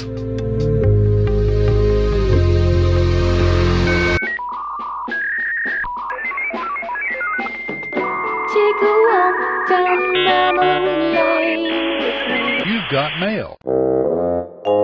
Posted to RMTA on December 31st, 1998 by Myra. Subject Tori the Sellout. Caps lock on. I have been a big fan of Tori for the past four years. I have been a very devoted fan. I saw four plug shows and I was told that the Dew Drop Inn shows had more love in them. Is this true? I met Tori this year three times at meet and greets, and each time I was very disappointed. She is nothing like she portrays in magazines and TV shows. Sometimes she even contradicts herself as if telling the interviewer what she or he wants to hear. Don't get me wrong, I love Tori's music, but she herself has lost something. Please respond. Posted by Seraphin, January 4th, 1999. Hello, Myra. I don't exactly know how to respond to this one. I suppose you should evaluate why you started liking Tori's music, and whether or not you think of her as a person will change how you feel the music. She is who she is, and even if she doesn't exactly fit your idealization or image of her, she is herself. And if that is disappointing, it is probably your own projection. I don't exactly know her every thought. I don't know anyone's every thought, but I hope and kind of know that as a person, she has integrity and respects herself enough to be honest in interviews. I really think you need to evaluate the reality of the situation that she is a human being with her own personality and way of dealing with things. A human being none of us really know a lot about aside from what she lets us into, and what she portrays herself as in magazines and TV shows, as you say, is simply how you view her. Ya know? I hope I am not sounding preachy or mean at all. I just don't think she herself, all caps, has lost anything. I think that perhaps she herself, again, all caps, never had something that you perhaps expected. Therefore, it's been lost to you. Ya know what I mean? About there being more love on the Pele tour, it all depends on your personal situation and viewpoint, and on what you are coming to the shows to get or give. So, yeah, I think I just rambled, but that is my take on it. Hope it helps. Smiley face emoji, hugs, Emmy. Signed off, the girl with kaleidoscope hair. So, do you stand behind that today? Yeah, actually, I was really, really shocked to read this. First of all, I completely forgot about this online persona. I mean, I knew about, I remember AOL days, but I kind of forgot about RMTA, if you can believe it. Thank God we're here to remind you. I'm so grateful. But yeah, I definitely, I agree with it. I think I was actually like, all right, like 16, 17 year old me, like that's a pretty mature way to approach this. Like she's her own person and I think people really project a lot onto their idols and onto musicians in particular and that like you know this was me being like we need to have boundaries and take responsibility for what's ours and and what might like you know what we need to work through on our own. And i don't know. I felt like actually pretty proud of my little baby self and also a little embarrassed that i was like so fucking up in arms That really resonates with me because I feel like I am who I am. I am myself, and people are consistently disappointed by it. Um, it's my favorite part of this was I don't exactly know her every thought. I'd venture a guess. I will say I was a hot mess during the 98 tour. Well, I was a teenager, you know, I was like Fully evolved teenager, according to this post. I mean, according to this post, I was I had better boundaries than I thought I did, but you know, there's something going on when you're like crying at every show and like I don't know. I was just a mess. I was going through stuff at home. I had a lot of like sort of not great family dynamics that I was sort of running away from. And I think a lot of people think it's why a lot of younger people ended up at those shows. And um, I hadn't been to therapy and like I hadn't worked that shit out. So in that way, I was just like a little bit of a mess. And I do think I, I know now, like I think the way that I've changed in relation to the shows is that I've I worked on some of that stuff and I don't like I don't need as much from the shows. I don't need as much from Tori herself as a person. Like I think back then I was like, Mommy, like save me, you know. I think there was a part of that in my like need to be at, so many shows and to like talk to her all the time and that is something that has changed about me like i still respect her as a person i also respect myself as a person more and that feels like a big shift um, and that i don't need as much from her as an individual as i once did. I think we're pretty lucky in the sense that, um, you know, a pretty harmless post like this is the only thing one of the only things that would have been archived from our experience. Can you imagine if we'd been 18, 19 now and have it all on video, like forever? Every every embarrassing thing said and done. I think you're forgetting that I'm in the Bliss video, like sobbing. Oh. but I'm. um, yeah. yeah. On that note, um, do you still have kaleidoscope hair, Emmy? no. nah, I'm boring. Um, thank you so much for being on our show and taking a walk down memory lane with us. Thank What- you. What's your signature song so we can have you back? I often request Mary, Frog on My Toe, and Sister Janet. We've already finished those, but we are we're going to redo Mary in a little while. So in about a year, we'll hit you up. Oh boy. Okay. Okay, great. Bye. Bye. Bye.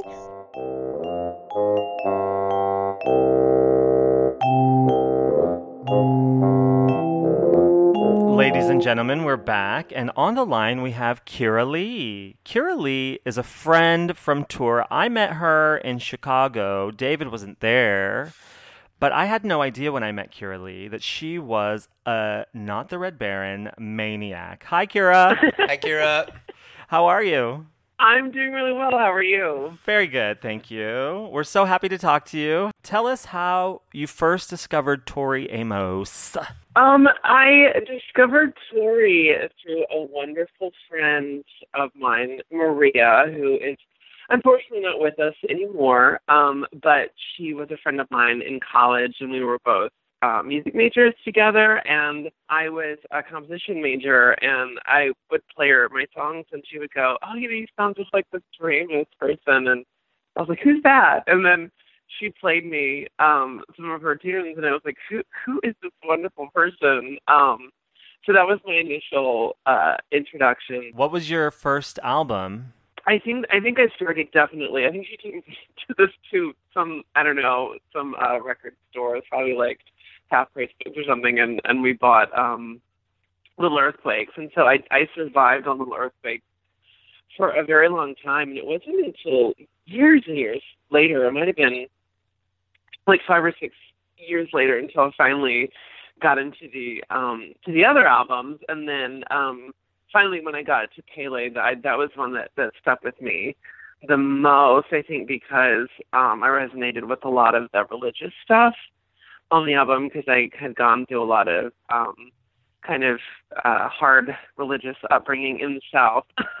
So um that one was the one that really resonated with me this was I think this was right before um or right it was right around when Scarlet's Walk came out and I sort of just sort of binged through all the albums. But Pele, I was like, wait a minute, I need to listen to this one a few more times before I move on to the next next two. So So it sounds like you discovered Boys for Pele a few years after it had been out. Um, do you remember what your first experience was listening to the album? And did Not the Red Baron stand out to you immediately, or did you kind of grow to love it? I had grown up in a very religious um household and, you know, I had always sort of known I was queer, you know, and I just started uh transitioning my in the last couple of years and so I had gone through like reparative therapy and, and a lot of really sort of damaging stuff and so I think there was something about um the anger uh, and and the sort of the fire uh towards religion and and like and and like uh, tapping into your darkness. So initially songs like kind of like Father Lucifer you know like really stood out to me or um Little Amsterdam. Um but then not the Red Baron. The reason that sort of hit me was um it was around the time Don't Ask Don't Tell and like Dan Choi um you know sort of came out and put his career on the line. And um I remember I uh, was singing for some gig and I decided to do not the Red Baron as kind of like um in honor of that. And and and suddenly it kind of took on this sort of anthem of uh kind of um I don't know, like I, I, I had to, I started to hear it as almost like this torch song for like the LGBT community and kind of the struggles they had gone through, and so it's kind of sort of taken on that meaning for me. Um, and then I think like recently, I, I re-recorded it again, like kind of after the whole Trump thing, and then when um, like Carla Lewis posted about being you know trans in the military after the that sort of ban tried to to come come out again. Um, so yeah, I don't know, like that that's kind of when it started to kind of have a special place in my heart. And I know it's not necessarily what what I think Tori was trying to say with the song, but um that something about it just kind of like rang true for me in in in that sense more as like a battle anthem for like queer people i guess I love that, and that's one of the things that's so amazing about Tori's work is that you can have your own relationship and experience with it, totally independent of what she may or may not have been experiencing when she wrote the song. So, yeah, and I think that's something um, I, I knew about Tori, and so I think that's why um, it, it's sort of like um, that's why I think when it started to kind of have those connotations for me, it was kind of exciting because I was like, oh, okay, so this is that thing that Tori talks about. like every kind of song has its own meaning. Um, yeah, because initially I don't, I, I don't, I didn't like. I heard it and I was like, oh, that's nice, and then like it just was like later on it just kind of it, it i don't know that song just popped to my brain and maybe because of all of the sort of the war references that she makes in the song, you know, and it made me think about like the AIDS crisis and a lot of these sort of fallen people and trying to recognize that when other people aren't recognizing it. And so um there was there because I, I feel like there's something in that song about like um kind of recognizing someone else's tragedy that maybe other people aren't recognizing. Uh, and even if you can't do anything about it, that, that you can at least recognize it and you know and and and sympathize for them and that there's kind of a power in that and so that's kind of what it started to take on uh, meeting for me. So it's interesting that you bring up the word war. David and I have talked a little bit earlier about um, a lot of throughout a lot of quotes in this era. Tori's talking about the war that she's fighting on this record. Who, what do you think the war is? You, you brought up some war references and how that war sort of resonated with you.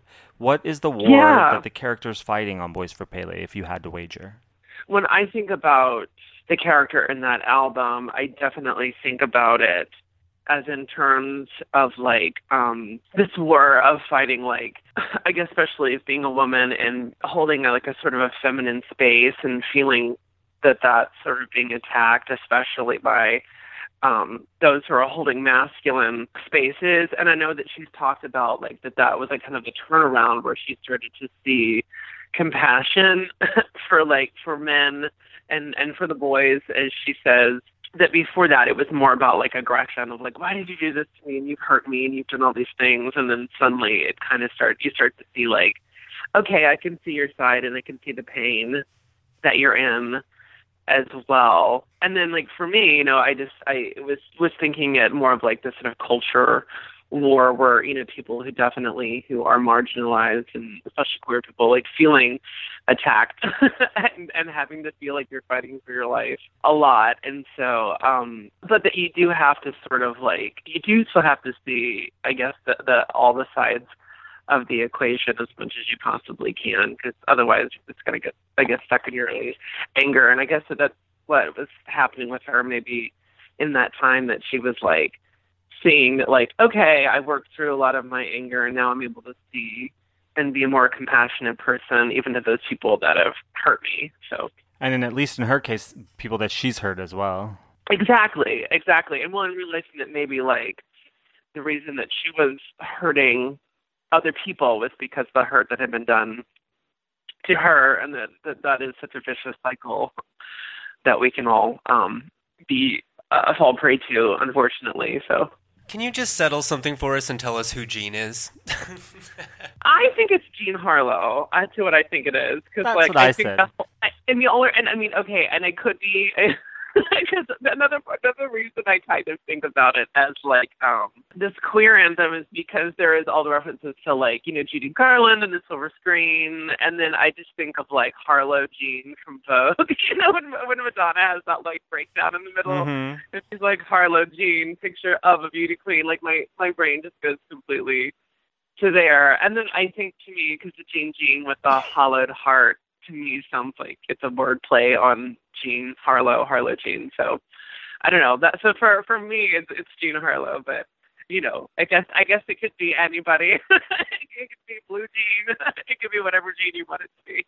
I think you've got it, and I smell a Vogue, not the Red Baron mashup on the next tour. I know. Thank you. Thank you. Yeah, because I mean, Tori, if you're out there, please, that would be fantastic. You have such an interesting perspective, and uh, thank you so much for sharing that with us. How has your relationship with Not the Red Baron specifically changed over since the first time you heard it through now, what, 10 years later? Yeah, yeah. Um, I think it's definitely when I initially started to gravitate towards it, it was during the sort of don't ask, don't tell kind of situation. And I think when that um, sort of died down, I kind of like let it go. And then when all the stuff with Trump and then like Disney and all that stuff, it kind of resurrected for me. Um, and I did a recording of it, um, and I and I kind of mashed it up with a few other things, and um, I don't know. So I I think it, it it I feel like in my life it's gonna like always evolve as maybe like um a war anthem or an anthem to like you know to fight you know when you need to fight the good fight and to remember those you know who have fought um, for us. So I feel like I feel like that's the the purpose it's going to serve, and hopefully, you know, we'll have less and less of those fights, but you just never know. So I, I, it's definitely something that when I when we're in those situations and I've gone back to that song, it kind of gives me power and feels like um, a weight that I can sort of grab onto when there's all this kind of crazy stuff going on around us. So it's it's definitely giving me a little bit of an anchor for sure. So, Kira Leigh, thank you so much for pe- appearing on our show. You can follow her on Twitter at Kira Leigh, L E I G H, 1978, which was probably 20 years before she was born. follow her on Twitter, follow her on YouTube, uh, and we're going to uh, play her cover right now. And of course, we'll link to it in our show notes. Thank you, Kira, so much for being on our show. Thanks, Kira. Thank you. Good night, boys. Good night. Bye. Bye. Bye.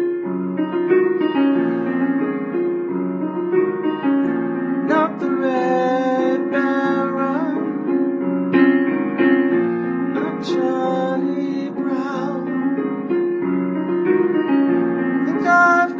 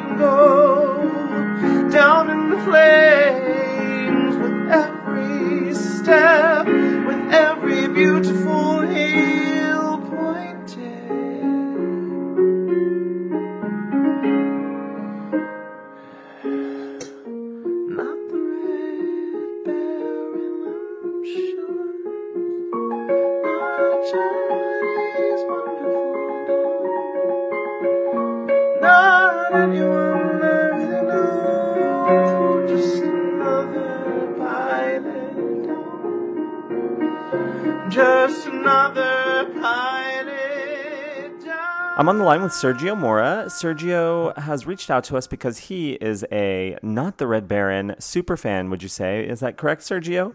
I wouldn't say super fan, but I'd say that me and Not the Red Baron are very close Okay. friends. Okay, so tell us your Tori story. How did you come to Tori Amos? I came to Tori when I watched The Box. Do you remember The Box? Oh, I remember the box. And uh, they you like punch in a number and see a music video. And um, back then, I think all I did was have two CDs that were real CDs. A Girl Let Me Borrow. I was 14. It was 98, so I missed all of uh, Drop In. And A Girl Let Me Borrow Bjork, uh, Homogenic, and Sarah McLachlan Surfacing. And those were my two CDs. So I was always a chick singer guy because before that was Mariah Carey and Whitney Houston. And um, whatever. I watched the box and there was this thing about a woman and a piano, and I just liked whatever I saw. Something drew me in, and then I put it in the back of my mind, and I think I saw the ending of the Spark video. Put it in the back of my head, and then about a week later, I was listening to college radio um, from Miami that comes pretty staticky in Fort Lauderdale. I had a cassette tape in there. I hit record as soon as I heard the harpsichord on Caught a Lite Sneeze. I didn't know what a harpsichord was. I just knew I'd love that sound, whatever that sound, that prickly thing was, and the, the goosebumps it was giving me. And the, and the bridge at, at the second Caught a Lite Sneeze, like I just started crying. And then after that, Spark came on, and I remember the, the DJ was like, "That that was a double shot of Tori Amos," and I played that tape till it broke. Wow. Shortly after Great Expectations came out, and I had a Talkboy, like the one from Home Alone too, And I and I eventually got the Great Expectations like VHS and like put the Talkboy up against it and just would play that little clip of Siren over and over and over and over again. I don't know why it took me a couple months to actually buy the damn one of the records, but that's how I, I did those three songs. Then for Christmas, I got everything. And once I got the Live from New York, I was so ignorant to live music. I'd never, I didn't understand that she was making, that she was playing the piano and singing at the same time. Oh wow. And I, I was raised really Christian. There was no contemporary music in the house. I never saw. I remember seeing that she was in town, and thinking, why would people go to a concert if they could see it on TV? I didn't understand the power of of, of a performance happening in a room in real time until I saw that live from New York thing, and that changed my life to live from New York. Wow. Yeah, then I was a Rabbit Tori fan ever since then. So what is it about Not the Red Baron in particular? in particular, there's so many songs on Pele I could talk about, but it's so cool that you're able to squeeze me in for Not the Red Baron because I, I always tell people that it's my funeral song and they always get really upset with me. And I'm not saying it in a, to be morbid. I just would really like if they would have my funeral the way that I want it to be. Like I don't want some guy just talking about a religion that I don't believe in and then like sticking me in the ground. I want it to be really somewhat extravagant. It's like your last performance is your funeral. And I want Not the Red Baron. I just don't know how my family would do with the devils and the red capes, but there's something about it that I don't I connect to, not in a depressing way, but I guess um as a straight heteronormative-ish straight-ish man, I liked how um Tori has spoken about the song as of giving voice to to the men on the album, and I never really saw it as a man. That the album was obviously there's all these there's a lot of feminine whatever energy on it, but I've always related to feminine energy anyway, so I never saw it as a male female thing. None of her music but I just like how in that song she does say, if you are listening to it in this way, that it's about a woman's heart being broken by a man. This is the time that I give the men a little bit of compassion. And so there are some other male songs that do that. I think Flying Dutchman, Merman, Invisible Boy. And um, I just think that it's really cool that if I am going to say anything on your show about Pele, it'd be nice to just speak about how I feel about him, not the Red Baron. And um, I think about it as like it roots for the underdog in a way there's compassion for the underdog because he's not the, he's not the Red Baron. He's not even um, Charlie's wonderful dog. The fact is that it's for like the anti-hero. I think it's just for like the the average Joe. And um, as I started to prepare to um talk to you today, it started getting more and more depressing. This is a song I was doing I don't don't want to see myself as just um someone nobody really knows. But, or just another pilot down, but at the same time, maybe that's just all we are. I think she's just really just letting the average guy know that that, that there's good in him. I think that's very well said. Um, and right in line with what we have talked about. Do you intend to tell your family that this is my funeral song? Yeah, I keep, I keep hinting it at my sisters. Well, just just play them this. and um, and that's exactly what I'm thinking. Like now, it's like I'm in the canon of I'm in some type of Tori related canon, and I really think that this is going to go down as um an archive that's going to last a really long time. So once everybody gets all excited that I'm on this Tori show and listens to it, they're definitely going to have to play it at my funeral. How could they not? And I hope to live a long, good life. Do you see the war as the war between men and women in a relationship? Because she references the war throughout the album. And what is that to you? Is it a war just between men and women? Is it a war within herself? What's the war? I believe she's talking about a war between male and female romantic relationships because that's her experience. But I think we all know that she's talking about a war within herself because she's stealing that fire. And whether you're stealing it from a man or your transgender lover, it doesn't matter. The point is that like you're stealing fire from somewhere. You're searching outside of yourself. It doesn't matter if it comes from a lover or from from a drug problem. I think it's about that, about not being a whole person. I, I think that's really why the album, to me, relates to anyone. It's a, it's a, it's a hero's journey more than um, the diary of a teenage girl that Karen Binns rolls her eyes at. it's really just it's it's a it's a hero's journey from a woman's perspective. It's definitely an epic. It's a hero's journey. It's a picaresque novel. And, and seeing that this war between men and women is actually just kind of this metaphor for this war between herself and helping her discover who she is as a as a heroine in this story is really is really moving. Yeah, it is, and I like that you. I thought of it that way without really articulating it. But it's really the war for us to find love. The war between us and love, and what Mhm. stands between us and love. Mm-hmm. To love ourselves in order to love another. Very well said. I'm glad we were able to squeeze you into this episode. Sergio, why don't you introduce yourself to everybody with your social media handles? So if they want to follow you, they can. Yes, I can be found on Instagram, and it's it's El Cachorro. El Cachorro means puppy in Spanish. That's what they call me in my physical theater group. E L underscore C A C H zero R R O. That's E L underscore C A C H zero R R O. El Cachorro. That's the puppy in Spanish. You can find him on Instagram at El Cachorro and the website sergiormora.com. And of course, we'll link to that in our show notes. Thank you so much, Sergio. We're very, very grateful to have had you on. So cool to speak to you finally, and um, keep up the good work. Love you guys. Thank you so much, and we'll talk again. All right, much love. Can't wait for it. Okay. Bye bye bye. This next cover is from the PS22 chorus. The first section is a fifth grade soloist named David, and the second section is seven years later, David all grown up.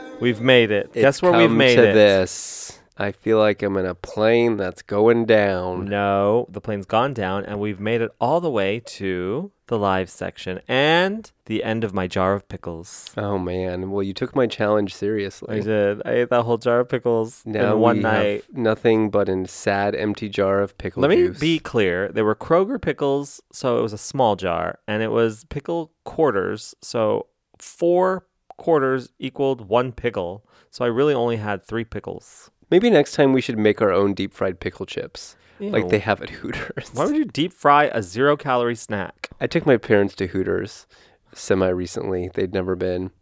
I take people to all the best places. I took Eve to Sizzler. Yes. I took my parents to Hooters. Yes, he did. I, you know, I have a no buffet policy in my life, and I broke that with you. I don't go to buffets as a rule because I come from a very uh, overweight community in Las Cruces, New Mexico, where everybody's favorite restaurant is the Golden Corral. So I, I just don't go to buffets. I think it's a sad display. It's a slippery slope. It is. A, that's a better word. A slippery slope for myself, anyway. Mm, into delicious. what? I just filled up on salad, but they've got chicken nuggets and fried okra. Carving So- station. what buffets do you go to? Um, okay, so Tori Amos has performed Not the Red Baron a total of 154 times in her career. Um, most of those being on the Dew Drop Inn tour. Mm-hmm. Um, she performed this in 1996 in the Dew Drop Inn tour 107 times, like we mentioned earlier. And you want to know where she debuted it, David? I'm going to choose my words carefully and not fall into any traps. Okay, not fall into my flames. Yes. Are you calling me a devil with a halo and a beautiful cape? Mm, angel to some, demon to others. Uh, yes. Nothing more true has ever been said about me. um, sh- well, you don't have to choose your words carefully. I'm just going to tell you. She performed at a show for which we have no recording. It's the debut of the Boys for Pele Dew Drop Inn tour on February 23rd, 1996, in Ipswich. And there is no recording that has ever surfaced, as far as I know. And if it has surfaced, it's been lost to time. Sadly. I bet Tori's got a copy. We need to come up with a lost to time sound clip. Because we say lost to time quite a bit We when we're talking about these We- early recordings. So I to. feel like you need a little bit there. I do, we do. Do you want to hear the first time we do have a recording of Not the Red Baron, though? Hit it. This is Not the Red Baron from Newcastle on March 5th, 1996. It's the first time we have a recording of it.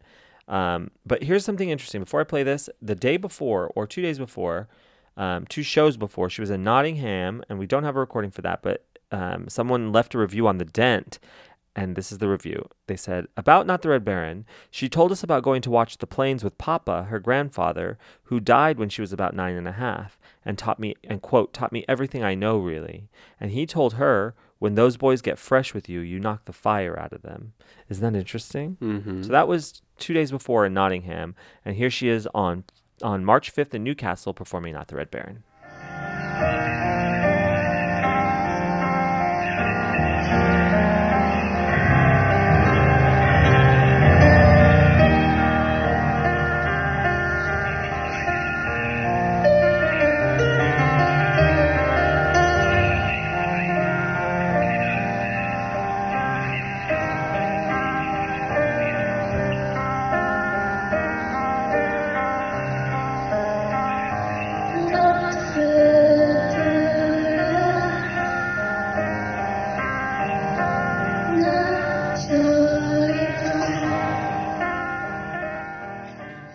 That counter melody that she plays, you know, the boop, boop, boop, boop, boop, Yeah. right before she starts to sing. I Mhm. love that. Me too. Yeah.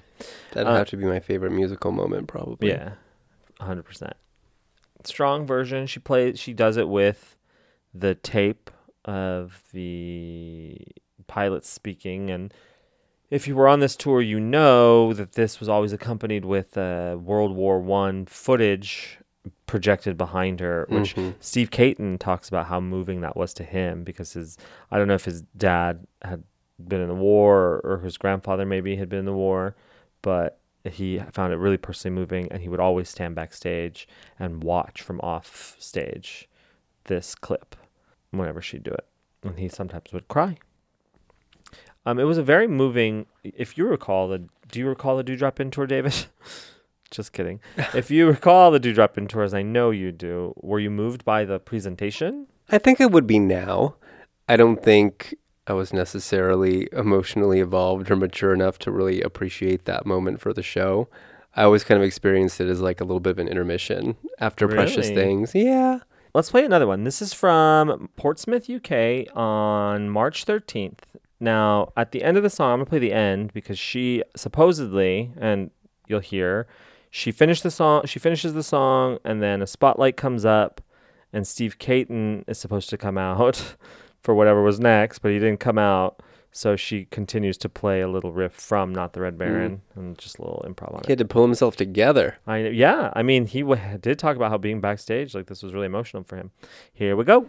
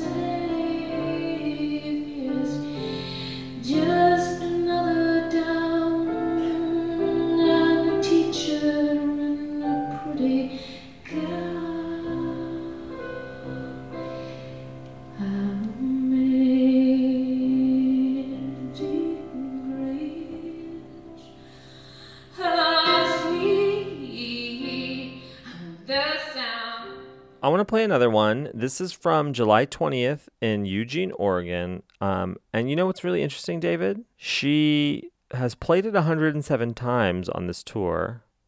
And the tour isn't going to end until November in Boulder, as you know. But July 20th, July is the last time she plays it.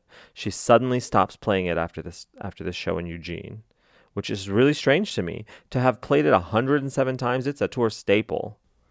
Yeah, I remember that being the case that um, it disappeared and didn't resurface on the tour. Um, but my memory was that that happened closer to the end. I never would have been able to tell you that it, it disappeared as early as July. That's very interesting. Right? To have been played 107 times by July. You think she just got sick of it? Well, I here's can't a- take it anymore. It is the Red Baron. Uh, I was wrong this whole time. no, I think th- um, I think she has a hard time playing the intro. I think she has a hard time playing the intro at this show for some for whatever reason, and then abandons the song. Yeah. So let's listen to this intro. I find it really interesting. I mean, she's it feels like her fingers are sort of sticking together, and she's having like a little rough time, but it still comes across really interesting. So here's July twentieth in Eugene.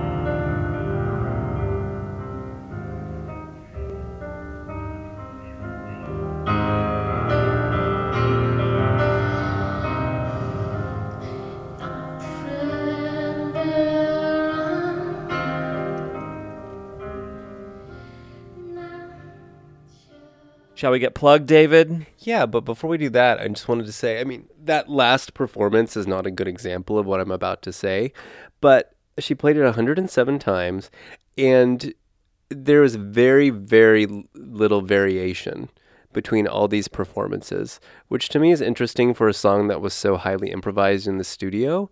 And it also has that long piano entry. It's like the perfect opportunity for her to really just sort of continue to improvise and Mhm. flesh out the song, but it's very faithful to the way it is on the album. Whereas even something like Marianne, which had a similar origin, I feel like every single performance of Marianne is very unique, Mhm. and that she um, her fl- inflection changes. Um, she might do something slightly different on the piano, and these these performances of the song, 107 of them, are all very, very, very similar. because it was an improvised song, you'd expect almost to not necessarily see her be so faithful to the structure of this improvised song. Right. Yeah, that's interesting. Should we get plugged? Let's do it. Ow, ow, ow, ow, ow, ow. My favorite. Bzz, bzz. Not mm, that's not true. The Scarlet Swat clip clip clapping is my new favorite.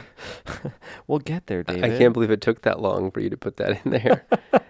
Um, okay, so let's play the tour debut. This is Tori performing the song again for the first time since Eugene 96, and it's 98, and guess where she pulls it out?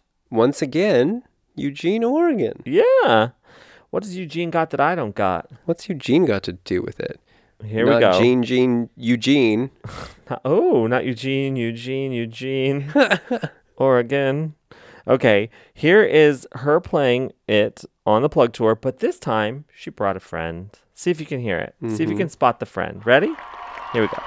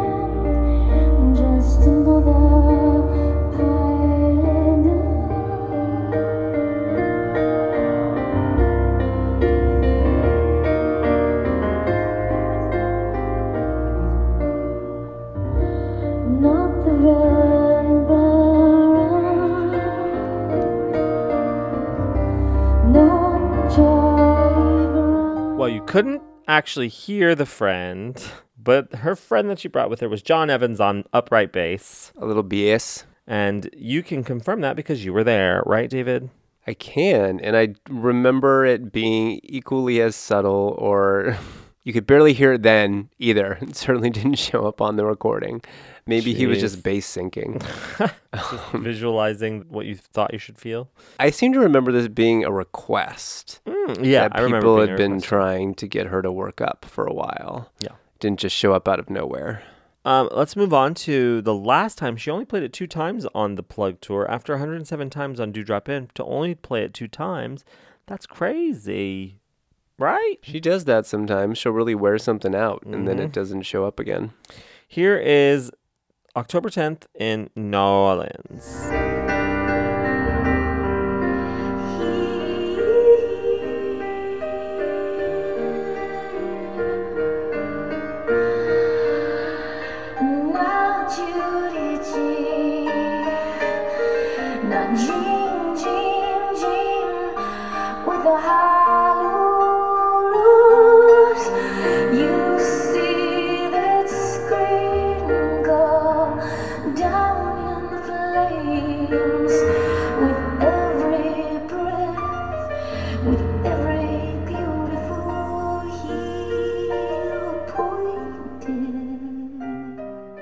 I love her voice in this era, and I love how she hits those notes with that vibrato, you know? I love all of that.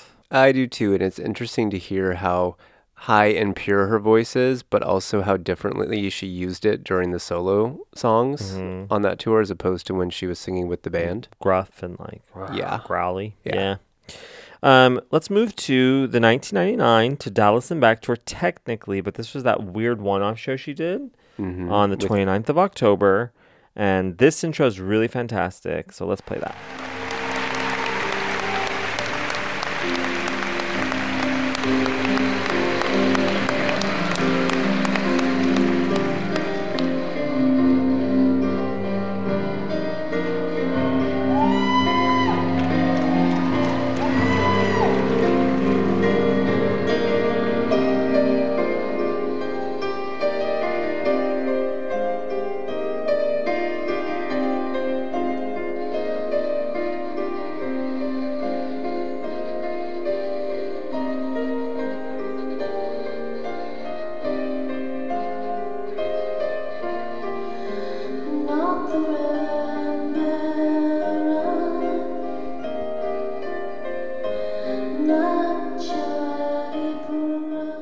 Shall we move to Strange Little Tour, David? So strange. Strange. Here is Tori performing it in New York on October 11, 2001, with a crazy, David, it's crazy version of This Old Man. And it's a rare to see this song following This Old Man on this tour. She was always doing This Old Man with something else, but here she's doing it with Not the Red Baron, Weird.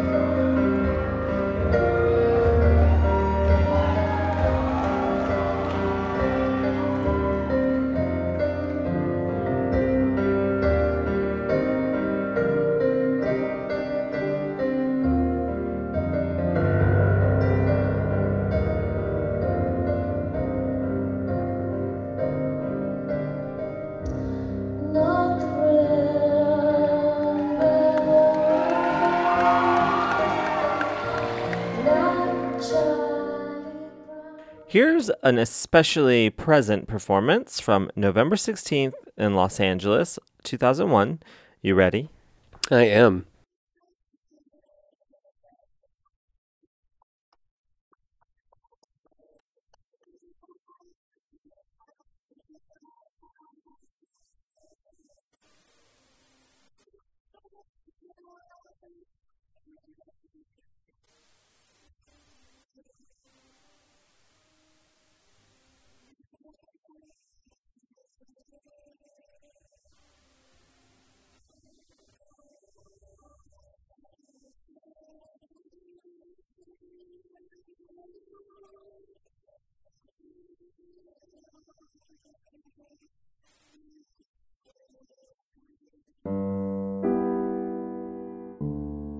Posted by Cold Little Ice on the Dent Forum. Well, I'm not 100% sure she wasn't planning on playing it anyways, but Not the Red Baron is a song that I have been planning on influencing Tori to play tonight for over a month now. I was at the concert on this Friday night wearing my pilot helmet, goggles, and a lovely white scarf choking the hell out of me all night, and sitting quote unquote front row center. For those of you who saw the front row center will know why I put it in quotation marks. I thought it was just my imagination, but I thought Tori winked at me. It turns out right when she winked, the guy next to me turned and said, Dude, she winked at you. She's playing your song, Pilot Boy. LOL. I was so happy. Me and Tori were making eye contact all night. I think she was excited to see someone so mentally disturbed as I was. Ah, well.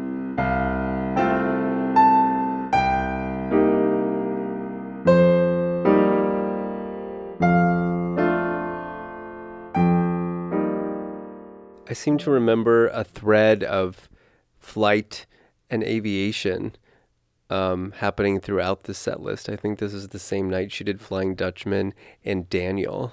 Ooh. So she was working some sort of narrative there. That's what she does. She's a storyteller, David. I know, I know. It appeared 107 times on the 96 tour, right? And then she abandons it on the 98 tour, correct? Well, abandons basically. ostensibly, yeah. And then 99 as well.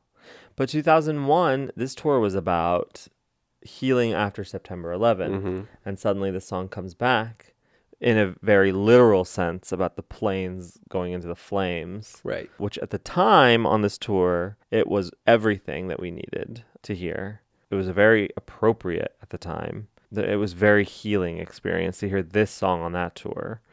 Um, and you kind of expected it to pop up a little bit. I'm surprised that she didn't play this song more often given the climate of the country um, and the time that she was touring post 9 11. I wouldn't have been surprised if this had been Every show. a staple. Yeah. And that was a relatively lengthy tour. So 16 is, you know, It wasn't that long though. Yeah. It was like, I guess, only like three months. Yeah. So by her standards, not long, but Yeah. she certainly had um, ample opportunities to play it more than 16 times. So Yeah, 16 only for 2001. Shall we move on to Scarlet's Walk? Let's step it up to at least a brisk jog. I can do that. It's the tricks of editing. Here's a beautiful performance from April 29th in Nolens. And guess who was there? I was. Do you remember it? I remember every Isn't that one of your favorite shows? Yes. I remember every moment of this show. It was the Mm. last show, the Scarlet's Walk, second leg. We didn't know she was coming back for Lottapianos, so we God, very Scarlett had so many legs.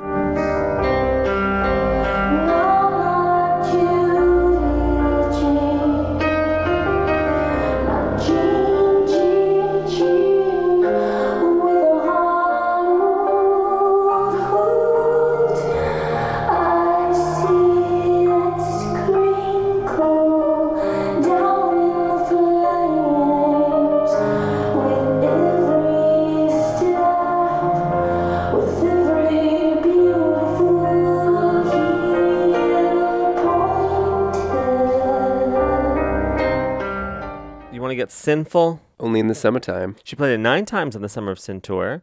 And here it is, April 3rd in Orlando. This is the first time she played it on the 05 tour. Oh, I love me some Orlando. hmm Technically, not the Summer of Sin. That was the Beekeeper tour, but whatever. Eh, it's fine. It was It's the fine. spring It's of sensuality. In the springtime of her sensuality.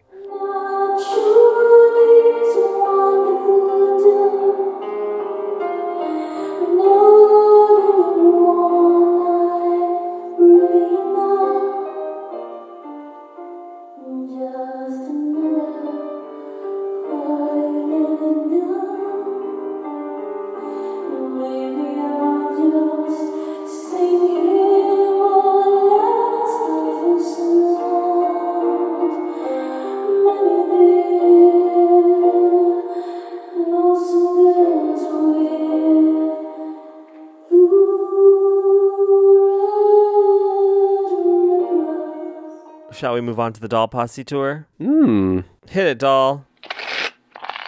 Mommy, kiss me goodnight. I added that for you because you're into creepy things. I know. Thank you. I You're appreciate welcome. that.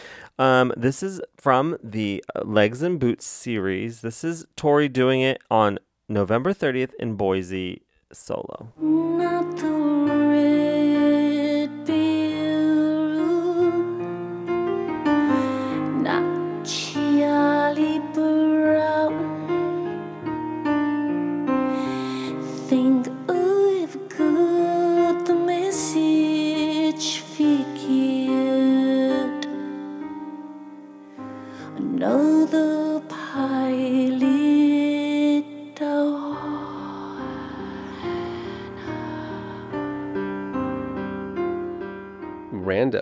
appearance in Idaho. I'm sure it was a request. Um, shall we move on to the Sinful Attraction tour?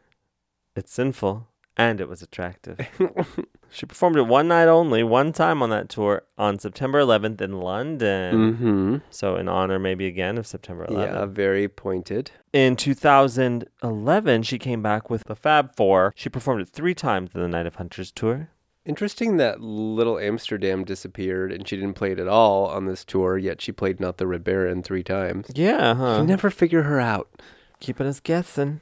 um, it did not get played at all for the Gold Dust Orchestral Tour, which is not necessarily a shock. But she came back to do it seven times for the Unrepentant Geraldine's Tour. She did not do it in the Summer Festival Tour in 2015, but she did come back to do it in 2017 on the Native Invader Tour, and she did it one time, David, and it was in Frankfurt, September 16th, and she did it with a mashup. Here it is with Take Me With You. Take me with you down in the flames. Maybe maybe that's the link, right? I don't need shoes to follow because I got a pointed heel. And a plane. I'll set fire to your plane. oh my god, that's something else we should never plant in her head because she will idea? absolutely do it. I'm gonna work it for the 2020 tour.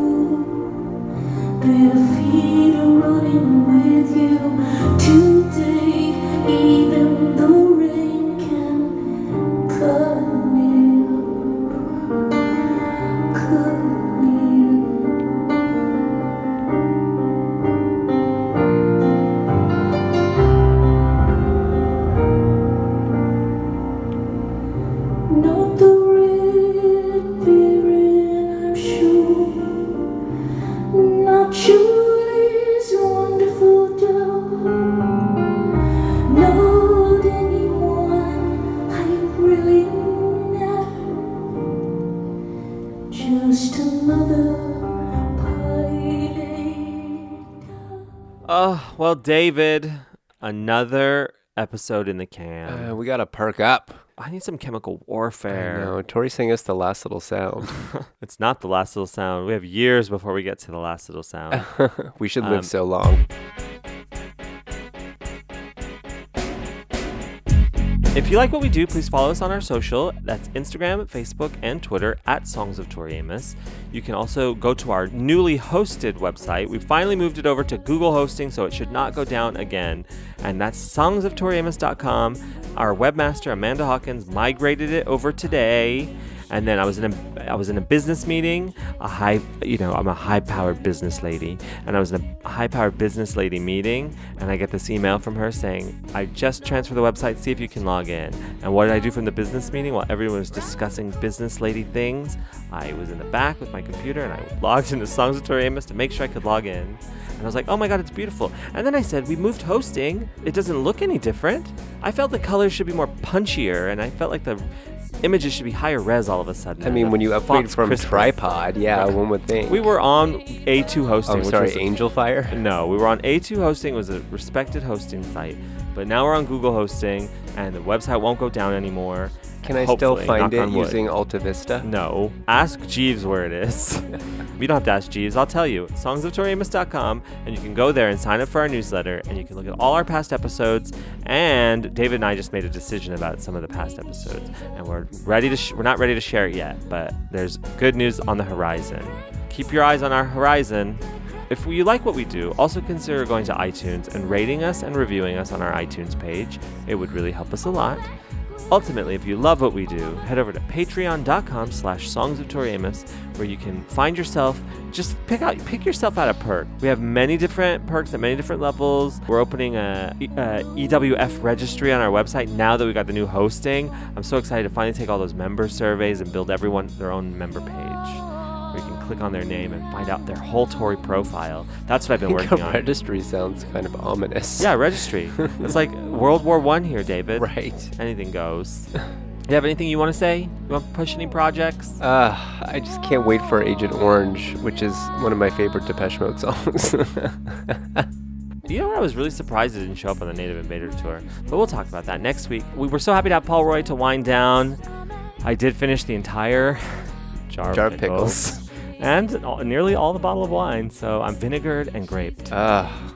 Uh, you know what I think was really successful about this? I think I'm glad to have the super fans back, but I was really happy to have Paul Roy in studio for our wind down. And I think wind down, wind down with Paul Roy should be a regular segment. What do you think? Let's do it. Okay, we'll do it again. Yeah. For Agent Orange. God knows we have an hour and 45 minutes to kill on that song. Mm. Bye. Bye.